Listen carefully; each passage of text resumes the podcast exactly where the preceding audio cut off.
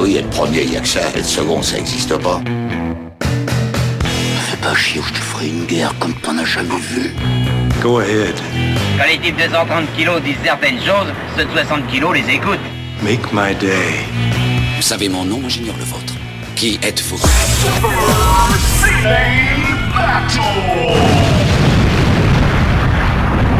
Le second, c'est un con. Super Ciné Battle, c'est le podcast où nous établissons le classement ultime du cinéma. Nous prenons vos listes de films que vous nous adressez pour les classer du meilleur au pire afin d'obtenir la liste ultime. Et vous écoutez notre épisode 59. Et à mes côtés, j'ai Stéphane Boulet, alias Plugin Baby. Hello papa, comment ça va? Eh ben, bonsoir Daniel, bonsoir tout le monde. Bah écoute, ça va très bien. Effectivement, on, euh, moi, je, suis- je suis super content d'être là pour enfin aborder les, les années 60. hein, épisode- Voilà. ah, épisode 59 qui, qui amène aux années 60. Voilà, c'est le destin quelque part. C'est oui, c'est bizarre, mais c'est le hasard qui l'a voulu. On- Oui, c'est ça. non, une, une fois de plus, tout, tout est prévu. hein, Si, si on avait voulu faire exprès, on se serait pris autrement, évidemment. Évidemment. Oui, voilà, donc tu as spoilé le, le truc. On est là pour une émission sur les années 60. C'était euh, un, des, un des paliers de Patreon.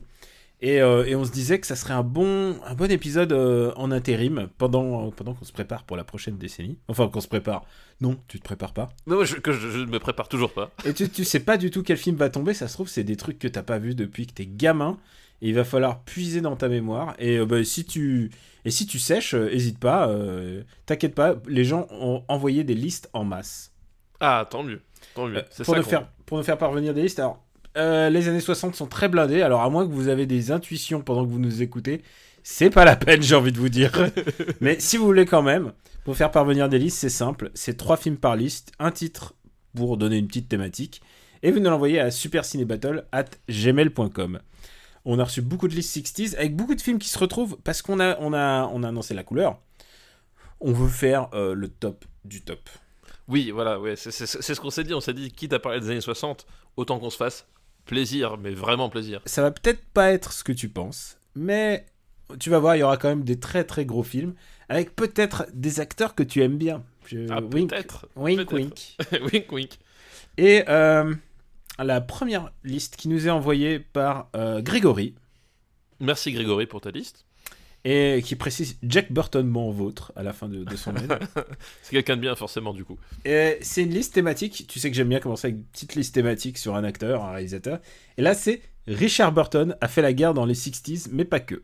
Ah, oh, très très bonne liste. Je pense que c'est la première fois qu'on parle de Richard Burton dans cette C'est la émission. première fois qu'on parle de Richard Burton, je pense, dans cette émission. Et je suis très content qu'on parle de Richard Burton, vois-tu. Et alors, on va attaquer avec le jour le plus long. Le jour le plus long. Alors en plus, euh, c'est drôle euh, quand, tu, dis le, jour le, plus long, euh, attaqué par l'angle Richard Burton, parce que dans la catégorie film, film collégial, ça se pose là, entre, entre John Wayne, entre Sean Connery, entre Bourville. Enfin, genre, t'avais tellement d'angles d'attaque. Henri Fonda le- aussi. Henri Fonda, mais oui. Mm. Euh, pour le jour le plus long que. euh, donc voilà, il fallait bien, il fallait bien en prendre un. Et donc c'est Richard Burton, effectivement. Et qui n'est pas, euh, et c'est donc comme tu l'as, tu l'as suggéré, c'est pas le premier rôle du, du film. Non, c'est pas le, le premier rôle, c'est pas le, le rôle, euh, le rôle principal, euh, parce que on va dire que le, le- le rôle principal, ça reste, euh, ça reste John Wayne, hein, plus ou moins, euh, dans son rôle de, de, de, de gradé de parachutiste euh, qui, se, qui se blesse, il est handicapé, il passe la, la- la moitié du film euh, sur une civière.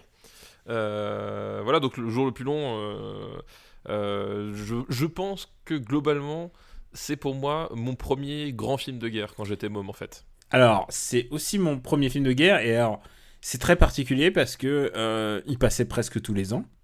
Il, il pa- il passait tous les ans, c'est même pas presque, je Ouais. pense qu'il passait vraiment tous les ans. Et du coup, c'est le film que j'ai le plus vu, mais alors, si te donner une scène, te restituer une scène, j'en suis incapable. En même temps, c'est un film qui dure, Ah si, si, moi, il y a- il y a- qui il y a- dure il y a- 3 heures pour moi. Non, non, moi, je suis incapable de dire. moi, moi, je vois la- les trucs, je vois les séquences, je vois les Moi, il y a la- scène du crapaud. La scène du, du crapaud où en fait les, les, Ah ouais. les, les alliés ils ont leur, leur espèce de, Ah oui, bien de- sûr. de, de criquet, Voilà. de criquet pour faire du bruit, pour se reconnaître. Et en fait, euh, il y a cette scène où tu as un parachutiste qui, qui est perdu en pleine nuit. Il active le criquet, il entend un criquet euh, derrière lui. Et donc il, il est confiant, il y va et il est abattu. Il se Et fait en fait, abattre, ouais. il se fait abattre parce qu'en fait, le, le- le- le bruit qu'il entendait, c'était pas le criquet de reconnaissance, mais c'était le bruit de, de, de, de, enfin, du, de la partie coulissante du car 98 euh, allemand.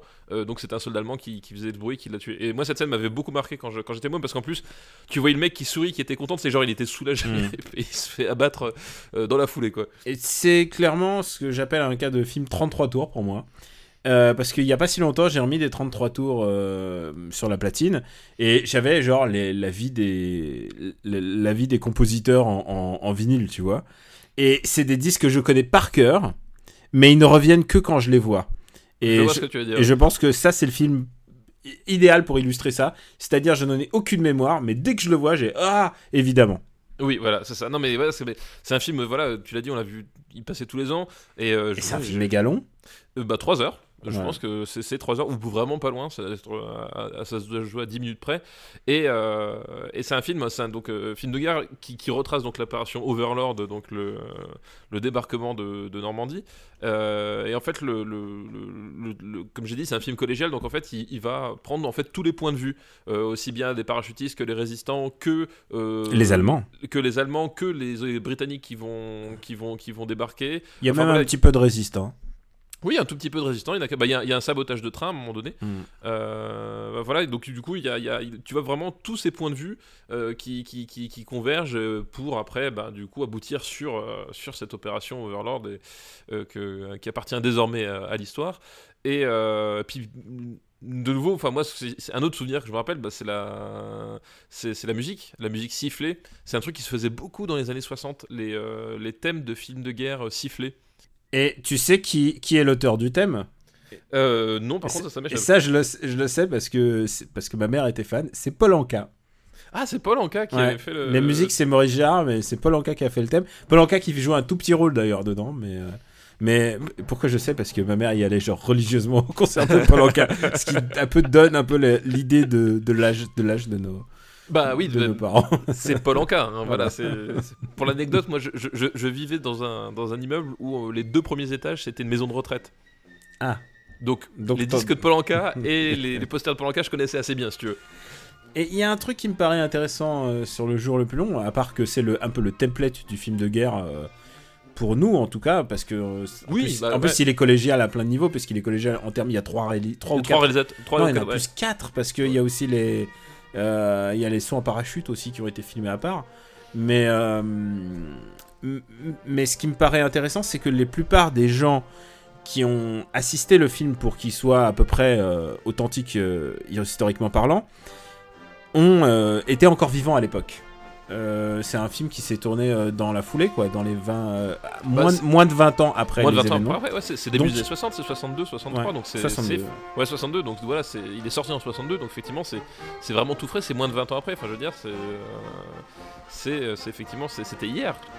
Oui, et donc du coup, comme c'est fait dans cette immédiateté, il y a vraiment une, une espèce de volonté de, de toute l'équipe d'être assez, assez euh, pro- proche de, de- de vérité historique, même si malheureusement, enfin malheureusement non, mais euh, ça reste un film et il y a plein d'incohérences que les historiens adorent, euh, ad- adorent euh, pointer du doigt, genre c'est pas la bonne... euh, c'est pas la bonne arme, c'est pas le, c'est pas les bonnes bottes, c'est pas les, enfin tu vois les, euh, Oui, c'est ou alors simplement, ou simplement le destin de, des parachutistes ou des autres, Oui. euh, pas, est pas- c'est pas exactement ce qui s'est passé quoi. C'est c'est comme ces articles, euh, nous avons montré Game of Thrones à un chevalier, c'est pas du tout comme ça que ça se passe, c'est ça que t'es en train de me dire quoi. C'est exactement ça.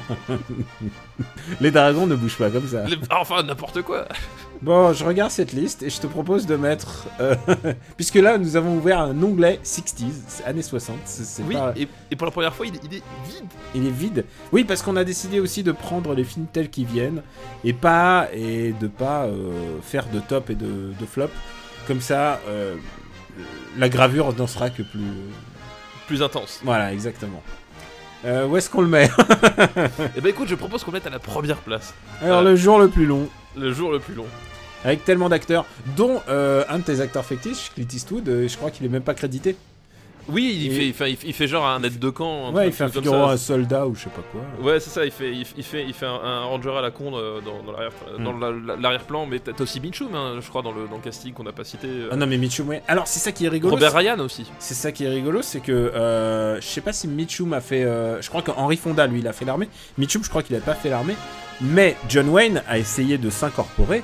Il n'a pas été pris. euh, il, a, il- il a tout fait. Et c'est de ça. C'est sans doute de, de ça dont émane son patriotisme, en fait. C'est euh, qu'il a tellement, il a tellement souffert de pas avoir fait euh, l'armée qu'il est devenu très très patriote. euh, sur, Oui, on ne lui a pas laissé faire sa part, comme, comme, comme Ouais. l'expression. Voilà, et il faut voir un truc, c'est qu'à l'époque, faire, faire l'armée, il a même demandé euh, euh, d'être dans le même contingent que Ford, dans, le même, dans la même caserne que Ford. et jusqu'au dernier, tu, tu vois, ta boîte John Wayne, euh, Ah voilà, Non. voilà, pas de passe droit. Voilà, c'est comme ça. pourtant les studios ils gueulaient pour pas les laisser partir. Euh, je crois que Burton il a fait son service aussi. ouais.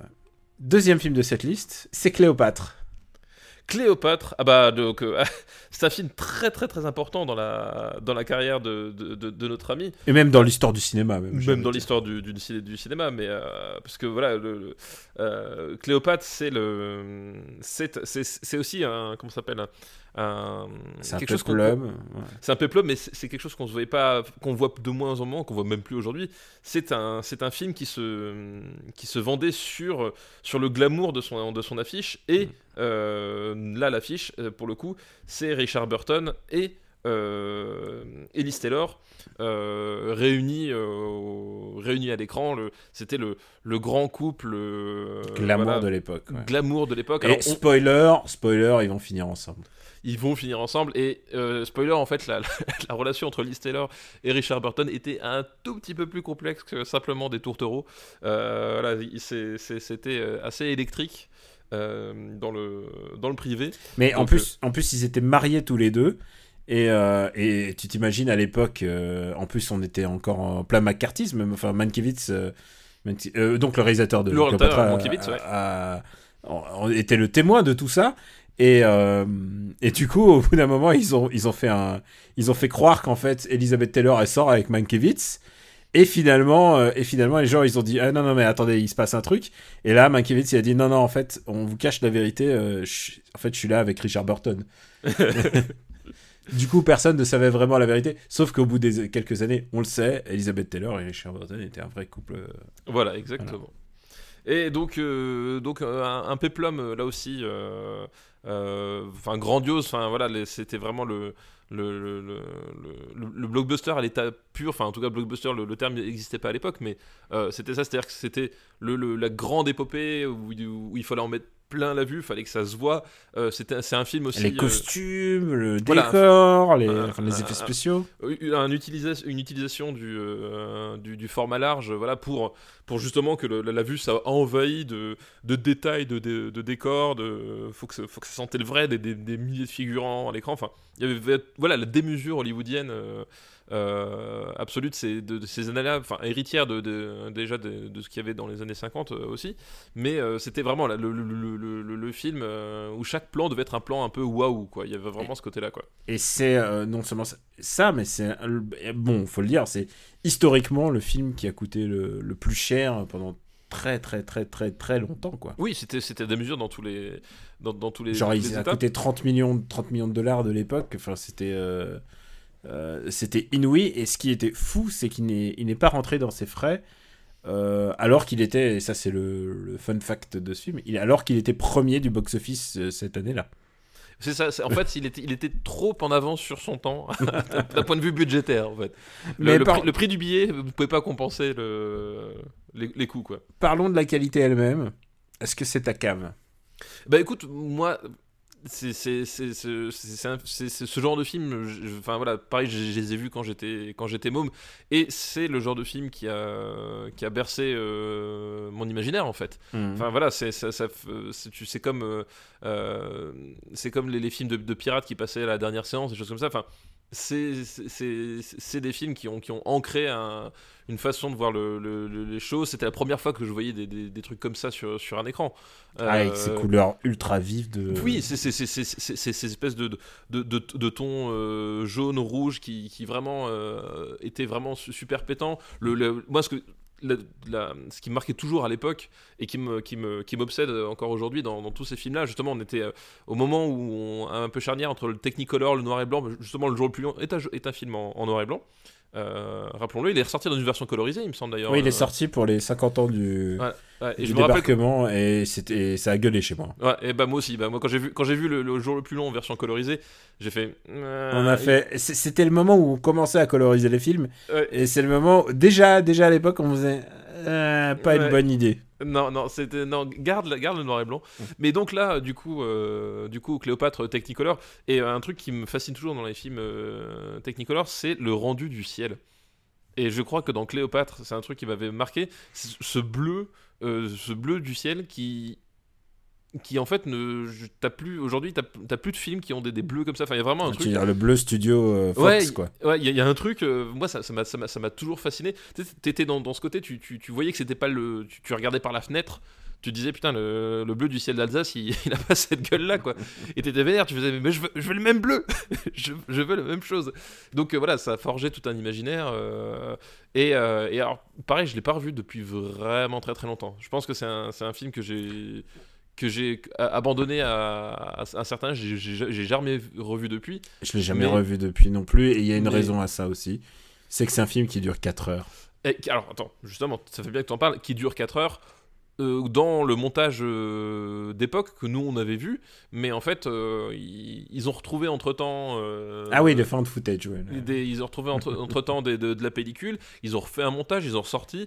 Euh, Il y a une version qui, qui est sortie, du coup, que j'ai jamais vue, qui, qui est ressortie et qui fait plus de 300 minutes.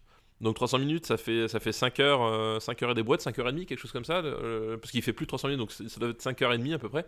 Euh, voilà, enfin, c'est euh, voilà, le film de la démesure euh, absolue. Et je- quand tu le découvres à l'âge où moi je l'ai découvert, et, et visiblement toi aussi, c'est un truc, ça t'en fout quand même plein, plein les mirettes, quoi. Ah bah ça c'est sûr. hein. C'est genre le truc où il y avait... euh, Mais après, c'était des trucs qui me touchaient pas quand j'étais gamin, tu vois. Genre par exemple le nombre de robes euh, que portait, euh, que portait Liz Taylor dans- durant le film. et Oui, tout. le, c'est- le- le nombre de robes, non. Mais tu vois, le, le, le- 'fin, t'as, quand même le, le détail sur les armures, tu sais, 'fin, t'as- t'as- parce que bon, forcément, Mm. euh, un, un petit garçon des, des- des années 80, bah, bon, ça, ça aime bien les militaires, ça aime bien les armures, euh, ça aime bien les robots aussi, mais il n'y a pas de robots là. Euh, mais voilà, 'fin, le, le, nombre de détails, 'fin, t'avais vraiment ce, ce côté, euh, tu sais, tu les, tu les sentais, tu pouvais presque les toucher, t'avais vraiment ce côté-là, quoi, qui, qui était vraiment fascinant. Après, oui, effectivement, les robes, c'était moins mon truc, mais tu, tu sentais le, le sens du détail à chaque fois dans le, dans, dans, dans, le décor, dans la préparation, dans le production value. Et, euh, puis voilà, puis après, tu as, cette espèce de, de- d'histoire, là, euh, cette espèce d'épopée qui, voilà, qui, qui est très ample, qui brasse, qui brasse, de- qui brasse l'histoire au sens large, et puis, les, les, et puis le, le, romantisme contrarié de, de l'autre. Enfin, voilà, c'était, euh, un film d'aventure qui, qui était assez, assez prenant, quoi. S'il y a un truc pour lequel je suis très reconnaissant à ce film, c'est parce que c'est l'inspiration principale de Astérix et Cléopâtre, un des meilleurs albums d'Astérix. Ah bah oui, mais euh, ça, ça, ça point se demander si, si, si quelque part euh, ce n'était pas la seule raison d'être de, ce film qu'à un moment donné Ah bah, ils se sont quand dit tu- Ah, sûrement, sûrement que Goscinny va... Mais quand tu vois la couverture, en plus c'est une des rares couvertures d'Astérix sur laquelle il y a un message. Tu, tu l'as déjà- tu as déjà vu le, le truc? Oui bien sûr, ouais, ouais. Euh, Combien d'encre a été utilisé Et ça, c'est vraiment Goscinny qui a dit Ah non, on va y aller à fond dans la parodie. Bah oui, Ouais. parce que c'est une, voilà, c'est une référence justement au, au- à ce film de chiffres qui était à la démesure absolue de ce film. Qui est des mesures de chiffres et, euh, et niveau thune, ils se sont refaits sur la longueur. Mais, euh, mais évidemment, enfin, ils savaient très- ça a failli foutre Fox sur le carreau, en fait. Bah oui, oui, non mais Mm. évidemment, ouais, ouais, évidemment, ils, ils- ils- ils avaient, ils avaient vu trop loin. Est-ce que je pourrais te suggérer qu'on le mette sous le jour le plus long Ah, je préfère aussi le jour le plus long quand même. Bon, bon, on Euh. on s'est pas fighté là-dessus. Oh non, non, c'est pas faillité. Qui est donc Cléopâtre, qui est donc le moins bon film euh, des années 60 et qui en plus est la- à la place du con. C'est-à-dire que vraiment, c'est- Second, c'est vrai con. le second c'est un con, donc vraiment double peine pour Cléopâtre là. Euh, alors, bon, et en même temps, c'était son destin. Euh, C'est vrai que Alors prends-le en main. hein, C'est ton. Pardon. D'accord. Excuse-moi. Et euh, le dernier, dernier film de cette liste, est-ce que tu pourrais deviner, tiens? Euh, J'espère que c'est quand les aigles attaquent. Mais oui! When Eagles Dare, dont on a déjà parlé, je crois, dans Super Super Battle, mais il y a Je crois super longtemps. En dont j'ai parlé dans 24 FPS aussi. T'en as parlé dans 24 FPS. Et euh, ça veut dire que tu as bon goût malgré tout. Ah bah, Euh, C'est un, ça de- arrive, hein. c'est un de mes films de guerre préférés. Donc oui, quand les quand les euh, Quand les aigles attaquent. quand les aigles attaquent de Brian G. Newton, euh, Richard Burton et Clint Eastwood, euh, qu'il faut quand même dire que c'est le, le duo, il est il est là, qui qui sont dans un, un film aussi un genre qui se faisait qui se faisait pas mal. Euh, à l'époque, euh, je pense notamment au canon de Navarone, c'est le film de Commando en fait. Mm. De, de Commando, un film très derrière les lignes ennemies. Ah bah il y a Euh, les 12 salopards. Il y a les, les voilà. douze salopards, exactement. C'est un truc qui se, qui se faisait, qui se faisait, qui se faisait beaucoup. Et donc là, en fait, ils sont, ils sont envoyés. alors, c'est où? C'est la Norvège? Je sais plus exactement. Ah non, non, Euh, c'est pas la Norvège. non, c'est pas la Norvège. euh, c'est en Autriche. Ah, c'est en Autriche, oui, oui, parce que le décor enneigé. C'est en Autriche, en fait, et ils, euh, ils, ils doivent démanteler le- une arme de, guerre nazie euh, basée sur les, sur, les, sur les nouvelles expérimentations, parce qu'évidemment, la course à l'armement, euh, d'un point de vue euh, allemand, était assez folle entre les, les V1, les V2, euh, toutes les technologies. Enfin, voilà, la, la fin de la guerre, c'était, ça, s'est- joué beaucoup là-dessus. Donc là, on est sur, sur ce commando qui, qui doit passer les lignes ennemies. Et le, le truc, c'est que donc t'as euh, Harrison Ford, et, Harrison Ford, qu'est-ce que je raconte? Clint Eastwood et Richard Burton qui se baladent les trois quarts du film. Et, et, en- et Mary Ure. Voilà, mais eux deux, ils se baladent euh, les trois quarts du temps en uniforme allemand. C'est Euh, vrai. Parce que voilà, c'est, ils sont, ils sont camouflés. ils sont camouflés, ils sont censés parler parfaitement allemand. Alors, c'est euh, les années 60, c'est-à-dire qu'à un moment donné, euh, les sous-titres, les langues, voilà, enfin, c'est. pas Tarantino, donc tout le monde parle anglais, mais on, on fait comme s'ils parlaient allemand entre eux, quoi. C'est, c'est pas Papa Schultz, mais c'est, c'est pas loin non plus quoi. Ouais, il y a un petit côté, voilà. Il y a beaucoup d'erreurs euh, factuelles sur la période, mais alors beaucoup beaucoup quand on parle de des fans qui tombent sur le genre de plus long. Là, c'est genre c'est à la limite du peplum euh, du peplum enfin du- même du western spaghetti tellement. Oui, mais c'est Ouais. ça. Mais, mais c'est ça. Bah, De toute façon, c'est- euh, comme j'ai dit, c'est réalisé par Brian J. Houghton, qui a fait un autre film de guerre avec Clint Eastwood dont on parlera un jour. Mais euh, c'est c'est pas un cinéaste qui, qui avait à cœur de faire un film euh, historiquement. Enfin, c'était pas un document historique, quoi. Effectivement, lui, ce qui l'intéresse, c'est faire un- une sorte de film d'exploitation à gros budget. Euh, il se fait plaisir. Et effectivement, on, on est dans un. Dans Et, et c'est une commande spaghetti et c'est une commande en plus de Richard Burton en plus. pour, euh, pour, Genre euh, Richard Burton, c'est lui qui a chapeauté tout le truc. Il a dit euh, moi j'ai envie de faire un film, euh, un film pour mes gosses. Enfin genre. euh, Ah oui. Alors un film pour mes gosses quand tu vois le nombre de cadavres qui s'empilent sur la fin Oui, du film. oui, mais lui ne meurt pas. Oui, mais lui ne meurt pas. Ça c'est qui est un peu une originalité. Parce que euh, moi je me rappelle de, cette scène à un moment donné vers la, la fin du film où t'as as Clint Eastwood qui abat un nombre incalculable de soldats allemands dans le dos. Je sais pas si tu te rappelles de ça. Je vois très très bien, mais j'adore ce film. Mais moi aussi. j'adore ce film. J'adore cette scène, mais genre il est, il est planqué puis il sort puis t'as un mec qui court dans le dos, bah, mais le, le type, il- genre c'est complètement fou quoi. Euh, bah, et c'est voilà quand on dit euh, quand on dit que c'est pas un film de, de- de réalité historique absolue, le, le final c'est Richard Burton et Clint Eastwood euh, qui font une baston contre le méchant sur un téléphérique. Enfin, voilà, on est, on est, euh, on est dans le, on, on est dans le, le- le- le film d'action, euh, le film d'action qui, qui s'assume quoi. il y a tellement d'action que euh, je crois que le surnom qu'avait donné Clint Eastwood au film c'est When, When Doubles There parce que ils ont tel, il y avait le, ils avaient tellement, il y avait stunt double qui, qui ont fait tout le boulot en fait. Puisqu'il y avait tellement d'action que bah, ils le laissaient pas, ils prenaient les doublures à chaque fois quoi. Oui, oui, vous avez les gros plans. Oui, oui, oui, il faisait juste le, le moment où il recharge le gun. Euh, écoute, j'adore, j'adore ce film. Ouais, Euh, moi aussi, c'est un film que j'aime beaucoup. Et, et- pareil, je l'ai- lui, je l'ai vu énormément de fois. Et je l'ai revu encore euh, parce que vraiment. Ah non, me dis pas que tu l'as revu la semaine dernière. Non, non, j'ai pas vu la semaine dernière. Mais je, je l'ai revu il y, a, il y a vraiment pas longtemps. Il y a peut-être un, deux ans, trois ans. Et Mm. c'est un film que, que j'adore. Et euh, si j'en parle dans 24 FPS, parce que justement, euh, euh, il y a tellement de choses que Wolfenstein a pris dedans, quoi. Ah, c'est le film principal qui, qui a inspiré Wolfenstein. Peut-être avec Kelly Zeros, peut-être. Oui, peut-être avec les autres, mais là, en plus, c'est- vraiment le trip Wolfen- Wolfenstein parce que justement, t'as Ah l'infiltration dans, dans le, dans le château. Euh, t'as l'infiltration dans le château, T'as la Gestapo. t'as- voilà, t'as, t'as- t'as la, t'as la Gestapo, très, très Gestapo, euh, et puis t'as ce côté euh, action, action décérébrée. Voilà, on tue des, des nazis par paquet de, par paquet de 12, on les balance en dehors des, des- des bagnoles en, en pleine marche, on, on- on les balance du téléphérique. Enfin voilà, C'est un peu ce genre de film que parodiait un peu bah, bah, Tarantino en fait. Bah, c'est, c'est le genre de, c'est le genre Ouais. de film qui parle à Tarantino, fatalement, Mhm. évidemment. C'est, oui, c'est, c'est, c'est son trip. son Moi trip, j'adore ce film Euh, et j'aime autant te dire qu'il va au top tout de suite. Ah bah, je, je pense qu'il mérite la première place des années 60. Bah oui. Ah bah oui c'est clair.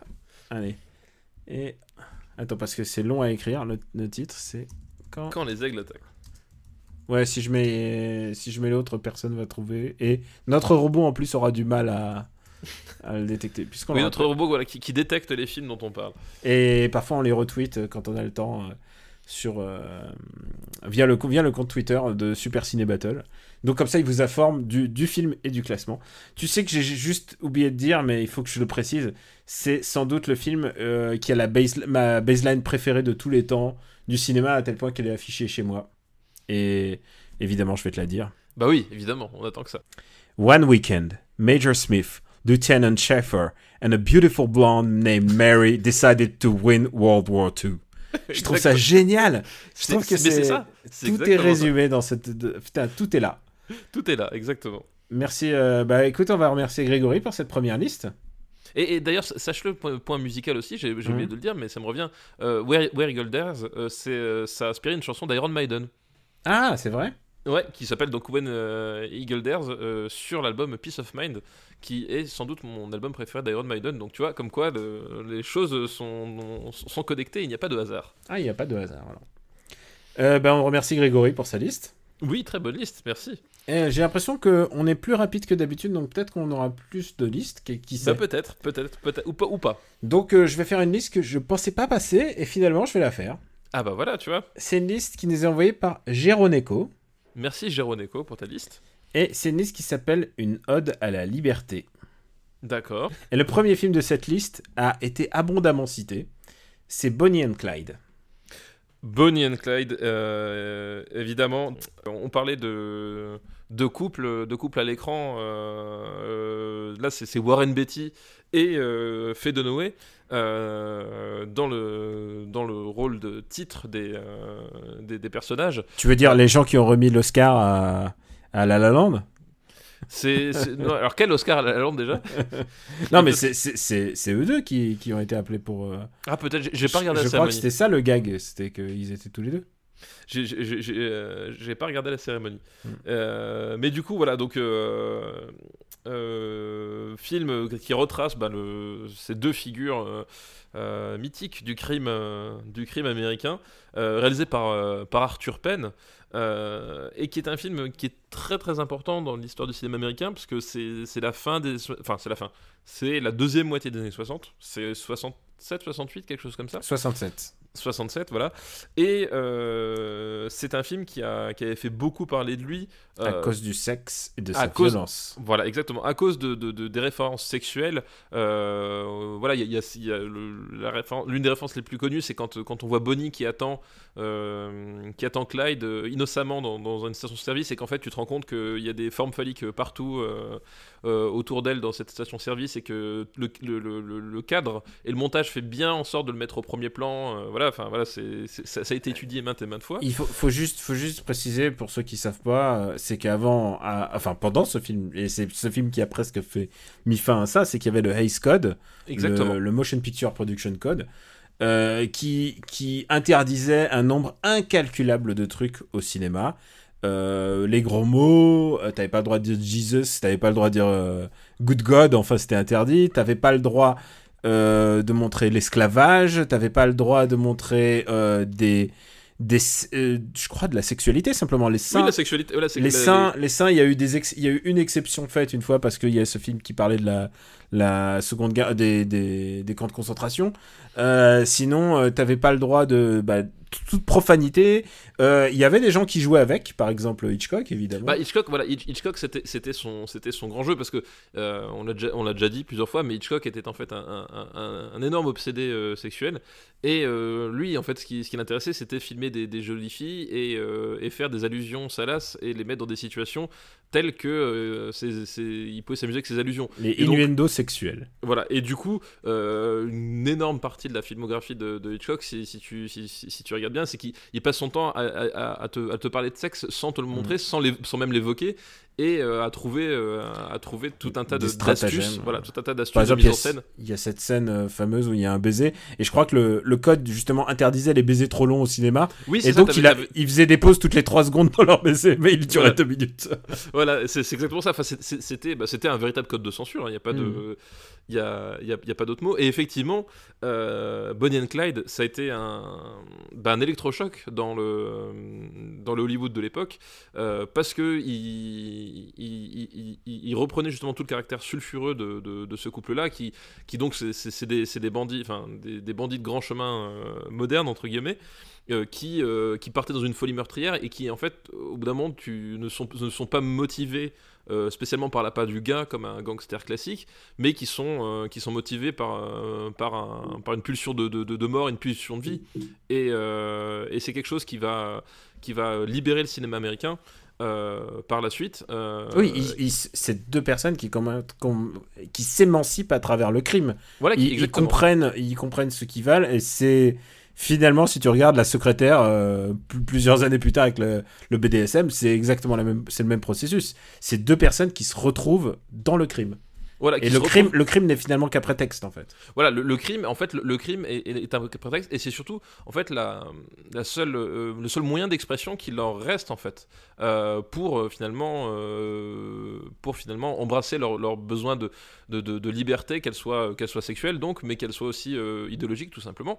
Euh, donc, le crime est le seul moyen d'expression qui- qu'ils ont, et la, et ça, ça prend des, des proportions qui, euh, bah, à l'époque, a- avaient énormément choqué. C'est-à-dire que le, recours à la violence euh, dans, le film, euh, voilà, on, est sur, des meurtres plein cadre, on est sur du sang qui coule, et il y a le, point d'orgue qui va, qui va marquer toute une génération de, cinéastes et, à Hollywood et qui va, faire, qui va dire que bordel, on peut mettre un coup de pied dans la fourmilière et ça va donner ensuite le nouvel Hollywood. En fait, le point de départ, c'est la scène de, c'est la scène finale où Bonnie et Clyde sont tués par les forces de l'ordre.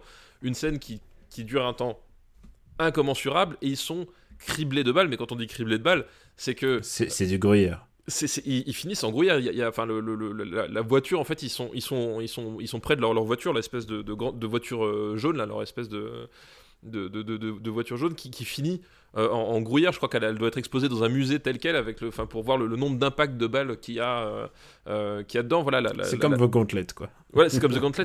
la, la scène du meurtre de, de Sony dans, dans Le Parrain euh, est un écho direct en fait à cette scène-là.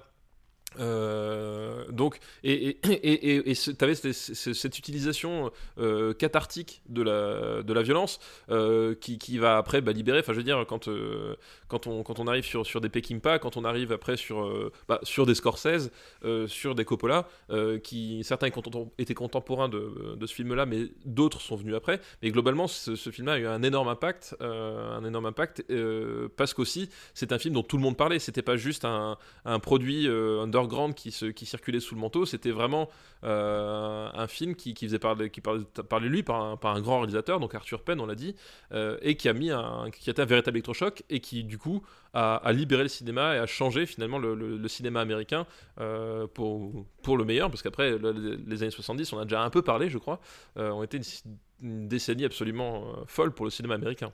C'est le film, un des films de base euh, qui. Oui, c'est c'est- un voilà. des films fondamentaux de du, ciné- Inco- du complètement cinéma. incontournable. Ouais, du cinéma des. Enfin, de ce qui va advenir du cinéma des années 70. J'ai juste euh, jeté un coup d'œil. Il n'a pas eu l'Oscar. Euh, Ouais, mais alors, je, je pense pas qu'il avait une. Enfin, genre, c'était c'était un peu touchy à mon avis, tu vois. euh. Et c'est quand même un bon film qu'il a eu finalement. C'est In the Heat of the Night Ah, bah oui. Ouais. Ah, j'espère qu'on en parlera. euh, de Mirich. Je sais pas si on l'a. je- je- bah, après, on a reçu beaucoup, beaucoup de listes. Je peux Oui. pas te dire. Mais. Euh... Ah, In the Heat of the Night, je l'ai vu il y a pas longtemps. Oh, vois Tais-toi Parce qu'en fait, tu, tu sais que In the Heat of the Night, j'en reparlerai, mais en fait, il y a eu des suites. Il y a eu, il y a eu trois suites. Non. Et ouais, et je, je sais pas du tout. Euh, et du coup, je- quand j'ai découvert qu'il y avait eu des suites à ce film-là, donc il reprend le, le- le personnage principal, bah, je, me, je me suis refait l'intégralité du truc, quoi. Euh, bah écoute, faudrait que je, faudrait que je me mets, je me, j'update mon game là sur sur Hit Hit of the Night. Euh, maintenant, il reste une question. Où est-ce qu'on va mettre Bonnie and Clyde? Ah, pour moi, quand même, c'est un film qui va, qui va au-delà du, du- du plaisir que je peux prendre sur quand les aigles attaquent. Donc moi, je le mettrais au-dessus. Alors, je te comprends. Je préférerais regarder les aigles attaques tous les jours de ma vie. Oui, mais euh, après, euh, après. Euh, non, alors, je, je vais te poser une question à toi, Stéphane Boulet. Oui, à moi. Stéphane demain, Boulet. demain, non, tu t'as qu'un- je, je- je- sais. DVD à prendre en sortant de chez toi. Est-ce que tu prends les Bo- Bonnie and Clyde ou les quand les aigles attaquent? Tu sais que je prendrais un autre film des années 60 en plus. Oui, je sais, mais si t'as le choix entre ces deux-là, tu prends quoi? Ah, C'est sur ça que la gravure se joue. c'est sur ça que la gravure se joue, oui, mais ah, je- écoute. Je te demande, hein, tu je- te réponds-moi en toute sincérité. Et honnêtement, je, je, je sais même pas parce que j'adore ces deux films-là. Et je pense que euh, je pense que Bonnie and Clyde a, a un impact euh, plus euh, comment dire plus plus puissant que, que quand les aigles attaquent, qui, qui Ah, est ça, vraiment je, les- je- je- je l'entends, mais... même, c'est- même même sur moi, c'est-à-dire qu'en termes cinématographiques, je trouve que c'est un, c'est un, c'est un film. euh, Ok, on met, Voilà. on met Bonnie and Clyde au-dessus. Voilà, on met Bonnie and Clyde au-dessus. Mais, euh, mais, mais ça veut enlève aucun mérite au Ah, nouveau, non. au nouveau deuxième qui est quand les aigles au- attaquent. Voilà, les, les aigles attaquent, Richard Burton et Clint Eastwood qui sont les cons de service pour le moment. Ouais, mais bon, ils, ils, auraient, ils avaient qu'à tuer Hitler. hein. C'est vrai, pourquoi est-ce qu'ils tuent pas C'est peut-être le truc qui manque à quand les aigles attaquent, c'est qu'ils sont pas allés chercher Hitler lui-même. Non, il manque un ours aussi à un moment. Il manque un ours. Le deuxième fil- film de la liste de Jaroneco est Pierrot le Fou. Pierrot le Fou, eh ben, est-ce que c'est la première fois qu'on parle de, euh, De Godard? de, de- de Godard? Euh, je crois que c'est la première fois qu'on parle de Godard. Pourtant, euh, il, a fait, il a fait des films dans les années 90 et 2000. On est prêt à recevoir les listes. Alors, pas tout de suite, parce que je, je- c'est vraiment, c'est- les années 2000, même 90, je- je- j'ai commencé à quand même un peu décrocher. tu ah, vois. mais moi, je, moi je, les, je les ai vus, mon pote. Je peux en parler. je peux en parler, tous, tous les, les films documentaires, les films où, où les, gens, les gens dorment dans la salle. Je, je les ai vus. Et j'ai vu euh, le dernier. Et surtout, j'ai oui, vu le dernier sais. à Cannes. Est-ce que tu l'as, est-ce que tu est-ce que as participé à la conférence de presse sur, sur, sur un micro téléphone non, je l'ai vu, je l'ai vu à part. Et honnêtement, la conférence de presse est vachement mieux que le film. en tout cas, j'ai entendu parler beaucoup de la conférence de presse, mais je, je sais absolument rien du film. Ah, elle est, elle est hilarante. Ah bah, le film, c'est un montage, euh, c'est un montage euh, très cut et même parfois overcut de, euh, de toutes ces lubies du moment. Et voilà, c'est- il y a des, euh, un peu d'explosion. Il y a un, un moment, ça finit sur le Moyen-Orient. Et, euh, et puis tout est fait de manière, euh, parce qu'il faut le dire, c'est que maintenant il donne des leçons. Euh, c'est comme un prof d'université, il est content quand, euh, enfin, un prof d'université vicieux. Il est content quand Alors, personne n'a prof compris. vicieux, est-ce que c'est pas un petit peu la raison d'être des profs d'université de manière générale Il est vicieux. content. Il est content quand personne n'a rien, quand personne n'a compris quelque chose, sauf peut-être un ou deux gars. Et euh, c'est- à ça qu'on reconnaît son cinéma aujourd'hui. Donc euh, voilà, c'est vraiment de la, c'est vraiment merdique. hein. Il, s'est un petit peu euh, enfermé dans la, dans la caricature euh, qu'on qu'on- qu'on a commencé à faire de lui à, à Mm. partir des années 70. Je pense qu'il il sent qu'il va mourir aussi. Il y a aussi cette, cette perspective euh, et, euh, et en plus il voit tous ses amis mourir. Donc du coup, je crois qu'il se, il s'est un peu radicalisé là-dessus quoi. Il s'est, Ah bah je pense qu'il a... bah, il tourne un peu en, en- en mode automatique. Mais bref, Mm. revenons. enfin il, tourne, il monte maintenant. Là, c'est fini. Oui, c'est ça. Euh, revenons donc à, à Pierrot le Fou, euh, avec euh, un, un autre acteur que, que j'aime par-dessus tout, qui est donc Jean-Paul Belmondo. JP. Voilà, Jean-Paul Belmondo, magnifique une fois de, Donc fois de le plus, fameux Pierrot. qui joue donc Pierrot.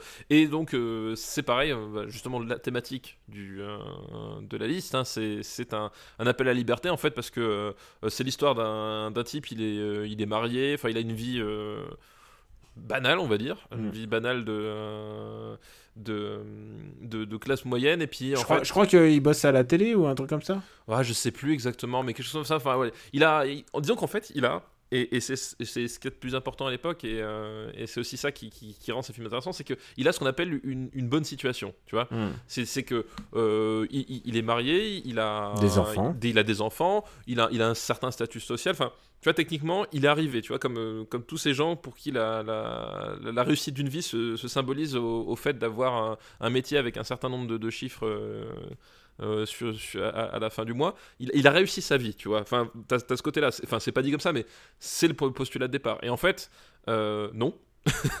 en fait, non, c'est que cette vie-là, cette vie parfaite, cette vie, cette vie rêvée, cette, cet épanouissement, n'est-ce pas, par le, par le, monde du, travail et de la réussite euh, sociale, c'est en fait une prison pour lui. Et euh, cette prison, il va, si- comment est-ce qu'il va s'en échapper? Ben, Il va s'en échapper en- au contact en fait de sa babysitter, euh, qui est une, je crois qu'il la connaissait d'avant en fait. Je crois que c'est une amie d'enfance ou je sais plus. Ou Enfin, il se rend compte qu'elle est son amie et du coup, et ça, le- ça lui donne la punchline pour, euh, pour, euh, bah, pour, pour la draguer en fait. Voilà, exactement. Et, euh, et du coup, ils vont, euh, ils vont partir tous les deux vers le sud de la France, donc qui- quitter, le, quitter entre guillemets la grisaille pour aller vers le soleil. Voilà, tu as, cette idée de, de, l'épanouissement personnel dans cette société où, où finalement c'était pas une donnée importante. Et, euh, et ce, ce, ce- comment s'appelle cette, cette, cette odyssée en fait, ce, ce- Mm. ce- ce voyage. Parce que Oui, parce qu'ils vont avoir des petits péripéties. Voilà, Il y a- Il je crois il- qu'il y a des marchands d'armes ou je sais pas. Exactement, quoi. voilà, il- ça va, ça va, se- ça va, ça va pas juste, on prend la bagnole, on descend à la 6 et puis euh, arrivé euh, au tunnel de Fourvière, on prend à gauche et je direction Marseille. Ça, ça va se faire sur, sur un mode euh, justement euh, extatique, presque, presque, peu, plus, presque plus, plus gros que la vie, puisque va, ils, vont, ils vont tomber sur, sur, des, sur, sur des mecs chelous, ils vont tomber sur des trafiquants d'armes, sur des gangsters, ils vont être poursuivis. voilà, et du coup, d'où le titre, Pierrot le Fou, c'est que il, vit ce, voyage de, façon complètement démesurée, il lui arrive des trucs pas possibles, et qu'il il est, fou au regard justement de, cette société qu'il a envie de quitter, parce qu'il il sort des carcans, et il ose affirmer que finalement, c'est comme ça qu'il est heureux. Il y, a un, il y a un côté quelque part un peu, euh, un peu Rimbaud sur la, Mhm. tu vois, sur, sur le. sur Ah bah Rimbaud qui est cité, euh, qui est cité nommément, non dans le voilà, film. donc euh, voilà, donc c'est c'est l'inspiration principale. Un Rimbaud, rappelons-le, donc le, le célèbre poète qui a, qui a fini, qui a fini ses jours trafiquant d'armes, amputé et, et alcoolique. D'a- Donc- D'ailleurs, c'est intéressant de, de souligner, c'est que visuel, dans le ton, il s'inspire de Rimbaud, mais visuellement, il s'inspire de Nicolas de Staël, qui est un peintre abstrait euh, d'origine russe, je précise. Et, euh, et en fait, j'ai appris ça sur le tas. Et en fait, euh, il essaie de recréer plusieurs de ses tableaux en vrai. Et en fait, les tableaux de Nicolas de si, si pour, si vous avez jamais eu l'occasion de les voir en musée, c'est vraiment particulier et vraiment passionnant. Il, y a vraiment une vraie croûte de peinture. C'est vraiment un truc qu'on a presque envie de les toucher en fait. C'est une manière très très intéressante de, de voir euh, le, enfin de recréer le constructivisme. Et il est allé dans, il est si loin dans son art qu'il a fini par se suicider. Encore une fois, il y a, il y a toute une histoire d'accomplissement par la mort dans ce film finalement. Bah, dans ce film, et puis effectivement, enfin, on l'a dit, euh, c'est vrai que euh, j'ai- enfin, j'ai jamais fait vraiment moi-même le, rapprochement, mais je vois tout à fait le, le style de Nicolas de Staël et Rimbaud, tout ça. Enfin, effectivement, euh, c'est finalement le, la liberté de mourir en fait quelque part. euh, est, indissociable de, cette, de, cette, de ce besoin euh, d'être libre quoi qu'il arrive Mm. Et, euh, bah, c'est- cette espèce de, d'hyper romantisme en fait. Enfin, c'est ça qui y, avait d'intéressant à l'époque euh, chez Godard, c'est que tu as à la fois un avant-gardisme euh, esthétique, un, avant-gardisme technique aussi dans sa manière de, filmer. C'est que Godard, il, il, va pas vouloir raconter et surtout il va pas vouloir narrer son, son histoire de façon de façon classique. Alors il y a eu des travers. Moi, j'ai toujours eu un énorme problème avec, le, avec, la, avec la nouvelle vague dans son rôle de juge, juré et bourreau, en fait. Oui, Euh, parce qu'ils se sont réappropriés le cinéma. ils se sont réappropriés le cinéma et surtout quand ils l'ont fait, ils ont fait, je pense, la, la pire des choses, c'est que ils ont essayé de démolir la réputation et le, le travail des cinéastes qui étaient là avant eux. Et euh, il y a des cinéastes, bah, pour ne prendre que l'exemple de Clouseau, qui, ont, qui ont énormément souffert de, de ça, alors que euh, finalement, euh, quelle est l'incompatibilité de dire je veux changer le cinéma, je veux révolutionner le cinéma parce que ils l'ont fait de manière totalement objective. euh, que t'aimes ou pas la nouvelle Parce qu'ils sont, vague, ils sont allés dans des directions que les gens Ouais, n'avaient pas de but. Ouais, que t'aimes ou pas la nouvelle vague, que ce soit ta cam ou pas, euh, voilà, enfin, comme dit, j'ai fait une école de cinéma, en fait, ça a dégoûté de la nouvelle vague parce que je tombais que sur des profs pour qui le cinéma s'est arrêté en 1968. Euh, mais que t'aimes ou pas, c'est indéniable qu'ils ont changé le cinéma international à, jamais, justement par leur volonté d'expérimentation, par leur volonté de rompre les codes et par leur, leur recherche d'un langage cinématographique qui soit euh, plus pur en fait quelque part. Euh, s'exprimer par l'image, par le montage, c'est aussi le grand truc de, Godard, euh, qui s'exprime énormément par le, par, le montage, mais c'était pas incompatible de faire ça avec un, avec un respect de ses aînés et surtout tu te, je veux dire, enfin, quelle est l'incompatibilité entre aimer un film expérimental et aimer un film plus classique? Enfin, voilà, le, Ou un film de genre. Et. Oui, voilà, et c'est- vrai que c'est vrai que le fait que ce, ce style a été sacralisé, bah, ça a été ça a été au détriment des autres aussi. ça a été au détriment des autres et en fait ils sont tombés dans le propre piège c'est que euh, moi je me rappelle très bien c'est beaucoup moins le cas aujourd'hui mais à, à une certaine époque, euh, la cinéphilie officielle, euh, c'était presque on te mettait le couteau sous la gorge pour aimer la nouvelle vague en fait.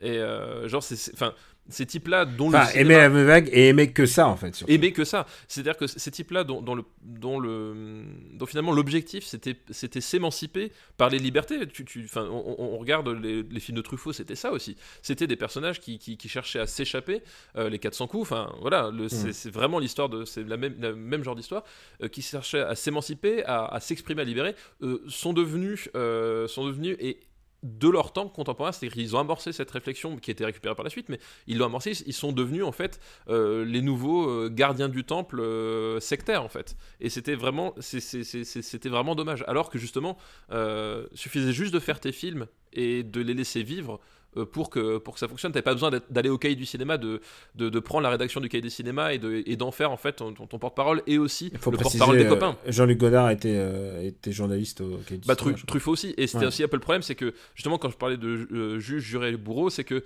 ces types-là faisaient des films, euh, mais ils étaient en même temps, ils travaillaient en même temps en tant que journalistes dans le magazine le plus respecté sur le, sur le sujet. Donc, du coup, enfin, le côté, euh, le côté euh, auto-promo qui, qui soit mérité ou pas, mais évidemment, t'avais, tu, tu peux te poser quand même la question de la, la diversité de- du, du- du point de vue euh, quand ces types finalement euh, faisaient de l'entre-soi de, de façon un, un tout petit peu, surtout à une époque où des magazines de cinéma, t'en avais pas tant que ça. Enfin, tu vois. Pour les Euh, plus jeunes, j'ai envie de. Je vais analyser et décrypter ce que tu dis. En fait, c'était les youtubeurs de l'époque. C'était Oui, sauf- ils étaient- c'était une régie de youtubeurs. Sauf que, sauf que à l'époque enfin aujourd'hui t'as un milliard de chaînes de euh, YouTube euh, voilà tu tu tu t'as YouTube et t'as Karim Debache tu vois mais à l'époque t'av- t'avais entre guillemets que les cahiers du cinéma t'avais enfin t'avais très peu de, de de supports aussi donc ils sont tombés dans ce piège là et c'est dommage et mais euh, la parenthèse étant refermée, mais je pense qu'elle est vraiment importante, et peut-être qu'on y reviendra dessus sur, sur d'autres films, la, la- la nouvelle vague. Euh, mais c'est dommage parce que c'est des films qui ont vraiment des choses à raconter et qui ont vraiment, eux aussi, changé le cinéma. Euh, ne serait-ce que Martin Scorsese, sans, euh, sans Godard, sans Pierrot le Fou, euh, il n'aurait jamais fait Mean Street en fait. Euh, ça, c'est sûr. Voilà, il a- en tout cas, il aurait fait Mean Street, mais pas du tout de la même façon qu'il l'a fait. Donc, c'est aussi un cinéma qui est super important. Et à l'époque, euh, mis à part ce, ce- ce tempérament ins- assez insupportable euh, que j'ai décrit, euh, le- le- le- les- ces films-là avaient vraiment, des, avaient vraiment quelque chose pour eux, quoi, je. Maintenant, il faut que je te pose la question qu'est-ce que ce te- film te fait? Est-ce Bah- que, est-ce que déjà, je, je, je suppute que c'est pas ton Godard préféré Ah, c'est pas mon gars préféré, mais, c'est mais il est, je pense, dans, le- dans, le, top, dans le top 3. Ah top bah 3, ouais, il 4. est dans, il est dans le top 3, ouais. Mais Ouais, parce que ouais c'est un bah parce que euh, justement le, le- cette quête de, de- de liberté de de vie en fait presque j'ai envie de dire enfin tu vois le, le- en fait l'astuce c'est que Pierrot donc le personnage de Belmondo se met à vivre pour la première fois à ce moment là en fait c'est ce que tu comprends Mm. donc fatalement c'est quelque chose qui, qui est très fort et qui raconté voilà d'une manière euh, fantasmagorique il y a vraiment un, un mec qui part avec une babysitteuse. Je vois encore une fois un truc te- un schéma c'est ça Un schéma, très très American Beauty. Vas-y. Euh, mais, euh, mais et en plus voilà et c'est fait de, de, de- c'est un film qui, qui te prend par la main et qui te qui t'entraîne tu sais pas où est-ce que tu où est-ce que tu vas aller enfin je veux dire tu commences le film, t'as aucune idée de comment ça peut terminer, comment ça va terminer, par où ça va passer. Et, euh, et c'est presque un, c'est presque quelque part ce, voyage, est-ce qu'il l'a vraiment fait, est-ce qu'il l'a pas fait dans sa tête. Enfin, tu vois, t'as as plein de, plein de champs de, de- de lecture possibles euh, qui, en, qui en font un film assez passionnant et qui avait une vraie volonté de cinéma, c'est-à-dire que on, il, c'était pas l'époque où il tombait dans le dans son dans cette espèce de méta commentaire de lui-même. On, on- il faisait quand même le film avant tout pour raconter cette histoire et pour le faire euh, faire ressentir quelque chose quoi. Il y a, il y a un vrai truc qu'il faut dire, c'est que il est, c'est un film qui est tourné euh, bah, donc euh, en 65. Il, euh, Godard a une décennie folle. Enfin, tout le Ah bah oui, oui, oui. les chefs-d'œuvre de Godard, c'est la première décennie de Godard. Après, après, on est dans, dans autre- complètement autre chose. Son cinéma est, est- se détraque. C'est littéralement lui qui le détraque par la, par, par la politique, par ses opinions à lui. Et, euh, et le gros, enfin, je veux dire, c'est un mec qui commence par à bout de souffle quand même. Oui, oui, qui, qui commence à- à- assez assez fort quand même. On va C'est- dire. c'est- Je veux dire, oui, quand ton premier film c'est à bout de souffle, tu fais waouh, qu'est-ce qui s'est passé quoi Et c'est une question qu'on pourra se reposer quand on verra les autres films. Euh, on est... Cependant, je suis pas très partant pour faire euh, ces 70s et la fin des 60s euh, Godard, mais euh, s'il tombe, on sait pas. Voilà, on ne sait pas. On, on est ouvert à tout. Je les ai pas tous vus, bien évidemment. Ah non, mais en plus, c'est un cinéaste qui était qui est devenu extrêmement prolifique aussi. Ah oui, il faisait du un film par an. Euh, non, un film par an, parfois il en faisait deux ou trois. Il- parfois, il en faisait trois par an. Oui, c'était. Enfin, ça le- devenait les, compliqué les à trucs, suivre. les trucs politiques des années 60, euh, euh, il y en a- ouais, c'était euh, à la piscopie, quoi. Euh, maintenant, il y a une question, est-ce, où est-ce qu'on va le mettre? On n'a même pas parlé d'Anna Karina, mais bon. Oui, Anna Karina, bah oui, c'est. Euh, Qui était euh, la femme de Godard, hein, euh, je crois, au moment du tournage. Ah, peut-être. Alors, ça, je me rappelle pas. Le, le- le- Comme dit, le calendrier mondain, c'est- ton rayon. Ouais, c'est pas mon rayon, mais bon, c'est quand même des trucs qu'on sait sur. Euh. Est-ce que tu le mets au-dessus du jour le plus long? Ah, alors, c'est très délicat. Moi, j'ai un, j'ai un gros affect avec le jour le plus long, quand même. Euh, Non, bah c'est bon. Voilà. Moi, je suis d'accord. Stop. Mais euh, il va pas, il va pas. Ah non, au- non, il va, va au-dessus de Cléopâtre. Il va au-dessus de Cléopâtre quand même, faut pas, pas déconner. C'est un film moins important que le jour le plus long, mais. euh, Ah, le jour- c'est- alors les gars, c'est un film à voir absolument, Pierre. Oui, c'est un film à voir absolument. Absolument. hyper important et à voir et à, à analyser et à remettre en perspective de son époque Mm. et des- de la décennie qui va suivre. Enfin, c'est vraiment euh, et on peut pas dire ça d'énormément de films non plus quoi. Est-ce que, en regardant déjà notre liste, est-ce que tu penses à tes profs de, de ciné qui étaient fous de la nouvelle vague et qui, qui verraient les- quand les aigles attaquent deuxième? au-dessus du jour le plus long et au-dessus de Pierrot le fou Ah, Qu'est-ce je, qu'il- Qu'est-ce qu'il dirait? Je pense je pense qu'ils avaient une euh, ils, auraient une attaque à mon avis. Euh, Pas tous, pas tous. Il y en avait, il y en avait un qui était qui était très très bien, mais la plupart auraient une attaque. Mais finalement, regarde, t'es- pas, t'es pas mal tombé finalement. Ouais, ouais, on est bien là, on est bien. Là. Et le troisième film de cette liste, j'ai l'impression qu'on progresse, euh, là on est plus rapide que d'habitude, donc il va falloir que je pioche encore de nouvelles, de nouvelles listes, qui sait. Ah, t'es embêté, t'avais préparé qu'une seule liste, tu t'es dit. Non, non, non, t'inquiète pas. je- Tu sais quoi, quoi, avec les années 60, j'ai qu'à j'ai qu'à baisser la main, il y en, a, y en en trouvera 15, quoi. Euh, et c'est un film qui s'appelle La Dolce Vita, La Dolce Vita, La Donc, douceur de vivre, la de douceur de vivre Fellini. de Federico Fellini euh, avec Marcello. Marcello et Anouk Aimé et Anita Gamber. Voilà, donc. Euh, euh, bah, Eh, ah, pardon, Ek- je vais reproposer Ekberg. Ça fait bizarre quand tu prononces Ekberg comme ça. Ekberg. C'est vrai que C'est- pas eh, facile. Anita Oui. C'est la, c'est la, fameuse, c'est la fameuse scène dans La Fontaine, La fameuse scène à la fontaine de Trévis. Mm. euh, où elle portait sans doute des bottes, en fait. Mais... Ah non, mais non, tu pètes tout. Ah non. Euh, J'avoue, hein, quand, euh, quand je suis passé devant la fontaine de Trévis, euh, forcément, euh, forcément j'ai fait la photo, forcément j'y ai pensé. Voilà, c'est- T'as demandé à ta femme de rentrer dans la... Non, alors, parce que t'es t'es déjà allé ou pas à la fontaine de Trévis? Non, malheureusement non. Bah, le truc, c'est que, euh, c'est que du coup, t'as as un milliard de touristes. Donc, euh, moi, quand j'étais en plus, euh, le, jour où j'y étais, je sais pas si c'est tous les jours comme ça, je ne peux pas en jurer, mais il y avait des. Il y avait comment s'appelle des carabinieri qui étaient euh, qui étaient postés autour de la fontaine. Enfin pas tout autour mais genre euh, qui protégeaient les accès. Et je pense qu'à mon avis ça avait marre d'avoir euh, des, des, des gros connards euh, en, en t-shirt et, et- et casquette de merde euh, sauter dans la fontaine pour euh, pour hurler Marcello tu vois. Mm. je, pense qu'ils en avaient un peu ras le cul. Donc moi quand j'étais il y avait Non, des maintenant, maintenant, elle doit être, elle doit être murée. Ouais, il y, a- y avait des carabinieri qui m'empêchaient qui empêchaient l'accès et je pense que c'était pas innocent tu vois. Euh, film, euh, film culte par son impact, justement, on a parlé de la, de la fontaine. euh, voilà, c'est un truc qui parle à tout le monde. Et euh, c'est un film particulier hein, par rapport à ce que fait d'habitude Fellini, qui, qui fait en général des films, j'allais dire plus plus plus dur, plus important, tu vois. Euh, C'est pas mon Fellini préféré et j'ai été, en fait, je vais t'av- t'avouer un truc, j'ai été élevé dans la détestation de, de la Dolce Vita en fait. Ah c'est oui. que mes parents, ils me disaient, enfin mon père me disait, c'est vraiment, c'est, il me disait comme il dirait, c'est de la couille en barre.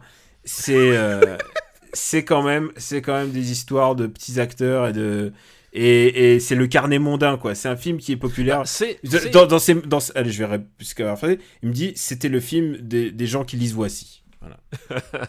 name dropping. Et vous voyez, Euh. vous voyez à comment j'ai été élevé par, par- euh, Non, mais, cette idée c'est- filée qu'il a fallu qu'il a fallu défendre. euh. Voilà. Non mais c'est vrai que, enfin, Carnet mondain, c'est exactement ça, parce que le, le- film, en fait, euh, c'est c'est à la limite du, du film à sketch presque, euh, parce qu'il y, a- il y a un fil rouge, donc avec le, cette vie mondaine. C'est un va- film à sketch. C'est un film. Oui, c'est pas- même un en apparence à sketch, mais en fait il Oui. y a un truc qui est réuni. Oui, voilà. C'est pour ça que je dis presque parce que c'est pas c'est pas dissocié. Enfin, d'un seul coup, t'as pas euh, t'as pas Jésus-Christ incarné par Gilles Lelouch qui, qui débarque pour euh, euh, envoyé par le Mossad. Tu On sais, tu sais, tu sais me faire plaisir.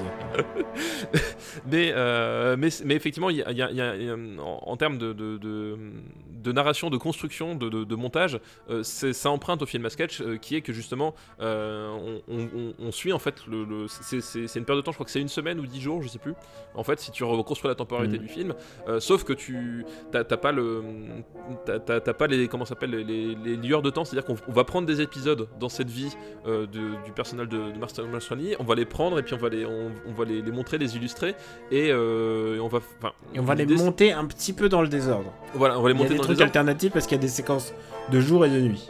voilà on va les monter dans le désordre et on va faire voilà euh, on va faire c'est croire que c'est un film à sketch. Alors qu'en fait euh, tu peux reconstituer et tu en fait tu, tu- tu décris- ça décrit un parcours le parcours de, de, de personnage de Mastroianni dans cette vie mondaine dans ce dans cette, dans cette société avec euh, avec sa, sa frivolité. Parce que euh, effectivement tu l'as dit euh, Fellini est habitué au film film dur. Le- la Dolce Vita c'est c'est quelle année? C'est 1960 61 c'est c'est quoi? C'est tout début hein, je crois C'est de 60, ouais. 1960 donc Un le- film qui a eu la Palme d'Or. Qui a eu la Palme d'Or c'est vrai Mm. Euh, à l'époque on récompensait les bons films à la Palme d'Or Non, mais surtout, ils sentaient euh, que ils ont senti un truc quand même. Bah, ils ont senti un truc parce que euh, l'Italie, euh, donc, euh, petit cours d'histoire vite fait, était alliée aux Allemands pendant la Seconde Guerre mondiale, en tout Mm. cas pendant une partie de la guerre, parce que, puisque sur la fin de la guerre, en fait, ils, sont, ils étaient du côté des, des Alliés. Mais du coup, en termes de, de cinéma, ce que ça a donné, ça, ça, ça aboutit sur le néoréalisme, euh, qui, qui, a, qui, qui est né en 1945, même 44 peut-être même.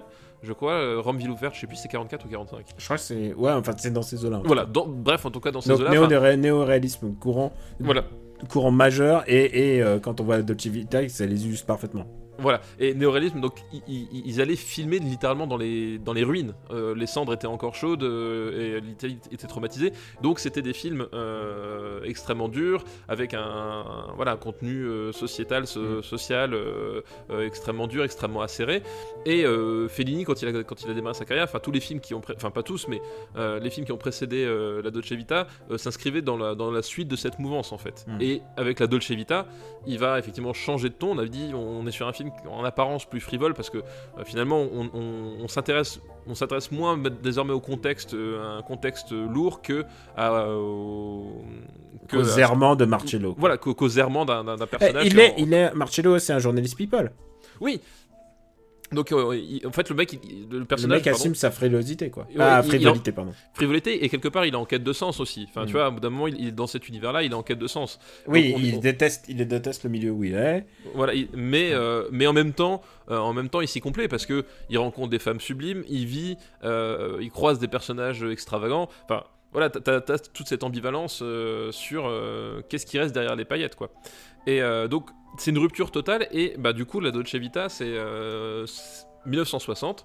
Euh, on va, on va, on va amorcer du coup la, nouvelle vague italienne qui va arriver et dans laquelle Fellini va prendre évidemment une part euh, très importante où on va être sur des, sur des films, comme, comme dit, moins politiques, moins, moins sociaux, mais euh, avec une, un, un- un- un souci de l'expérimentation qui va, qui va aller grandissant. Quoi. Et quelle est ton opinion en fait sur le film? Parce que moi j'ai expliqué, il a fallu que je le revoie ensuite euh, adulte pour, euh, pour me refaire mon opinion.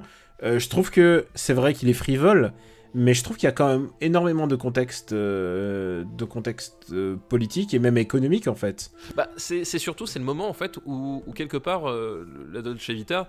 euh, C'est le, moment où nous l'I- dit c'est le moment où l'Italie comprend que ça sera jamais Hollywood quoi. voilà que ce sera jamais Hollywood et qu'à quelque part justement après le néoréalisme après le c'est quelque part c'est le moment où ils se disent à un moment donné va falloir qu'on se remette à vivre d'une façon ou d'une autre.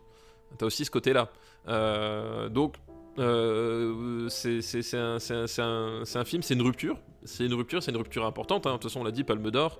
Et, euh, le film a, traversé tellement d'époques, tellement de cours de, de fac de, ciné aussi.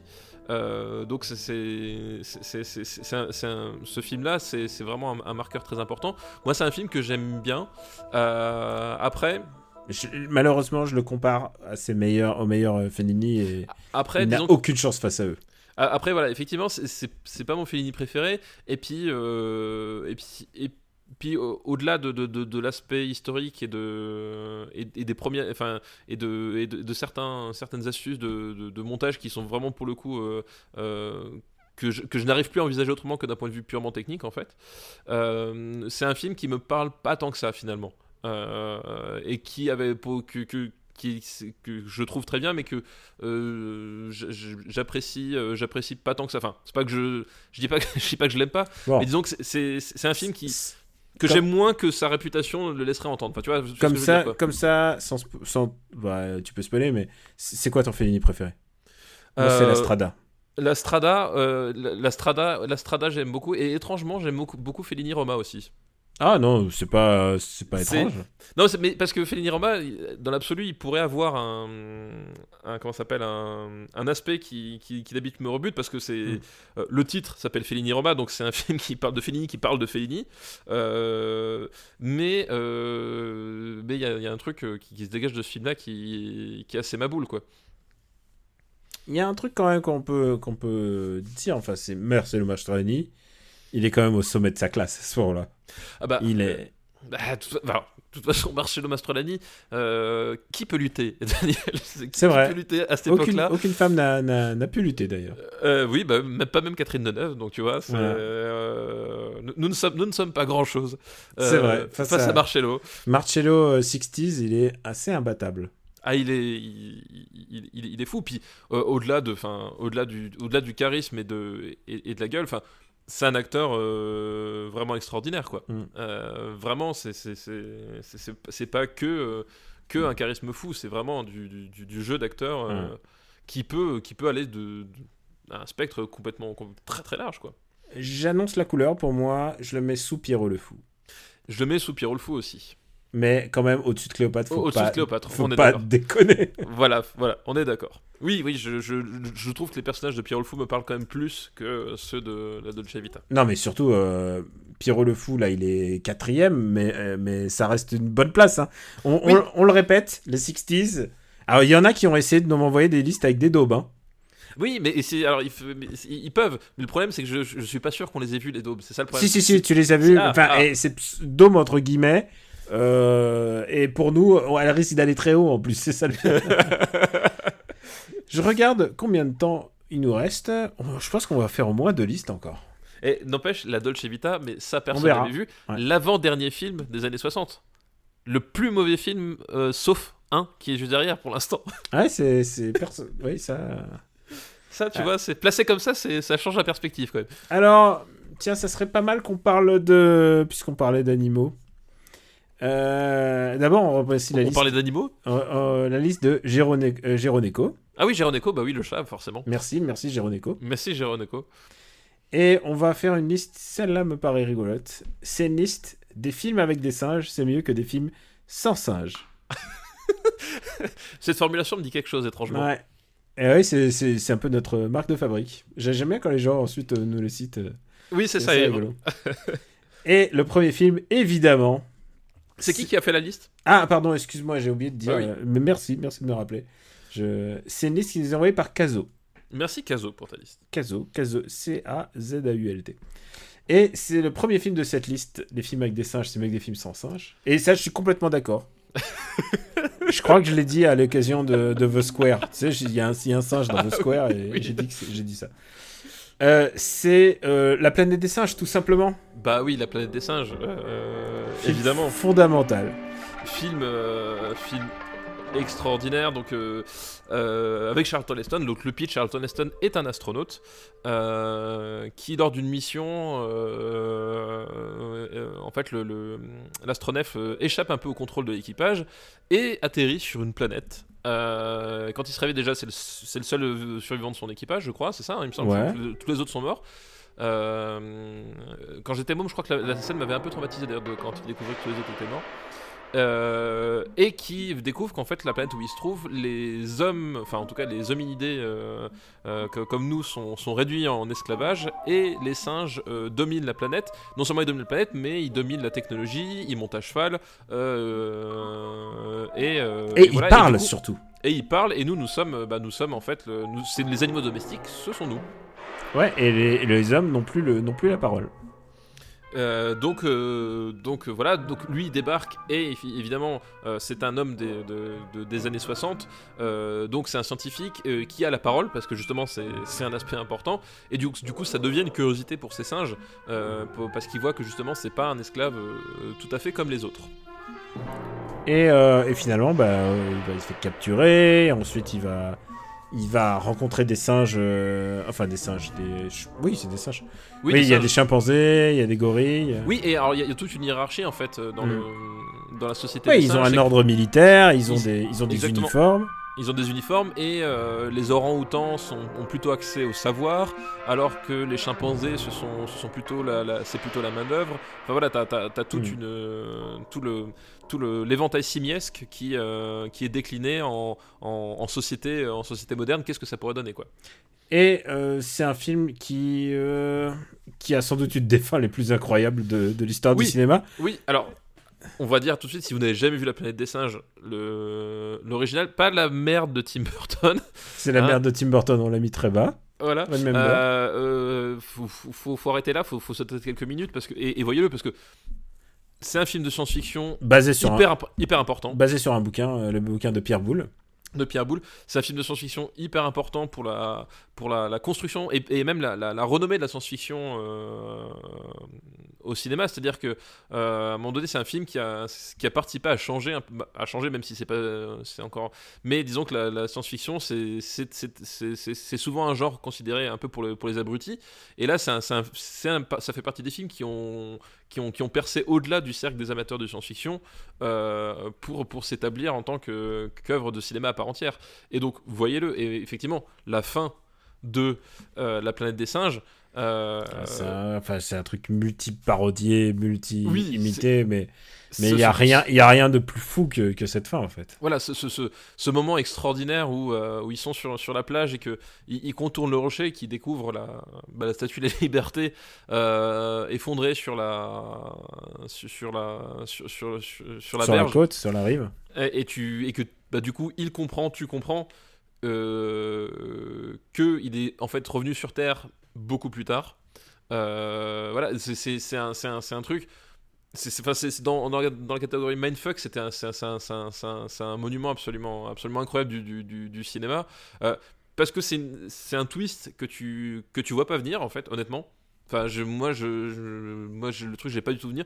Et qui pourtant est parfaitement cohérent. C'est-à-dire qu'à un moment donné, en fait, quand tu, replaces dans le film, dans sa construction, et dans ce qui dans ce qu'il te dit en fait parce que euh, l'utilisation des singes le, le, fait de basculer le point de vue de l'esclave sur l'homme pour avoir l'identification euh, sur les esclaves au lieu d'avoir l'identification sur les maîtres euh, et ben ça fait partie justement des, des mécanismes pour euh, pour alerter sur les sur les comportements déviants de la, de la société, Oui, de la alors, société moderne On, on en parlait un peu en antenne, on parlait de, de Detroit et de ses métaphores.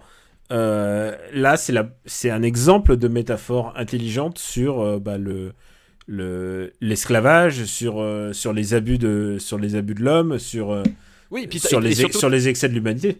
Sur les excès de l'humanité et t'as personne qui vient de dire euh, face caméra oh vous avez remarqué comment ils vont trop loin? Enfin voilà on, on est euh, le grand génie de ce film là c'est de, c'est de dérouler son, son, son film son film Je d'aventure précise, on parle de Detroit le jeu vidéo, hein, Oui. pas Detroit le film de. pas, pas, de, de- pas Catherine Bigelow. Mm. Euh, il, il déroule son, son récit, euh, de, de son récit d'aventure. On passe par les rebondissements, on passe par la, la libération des esclaves.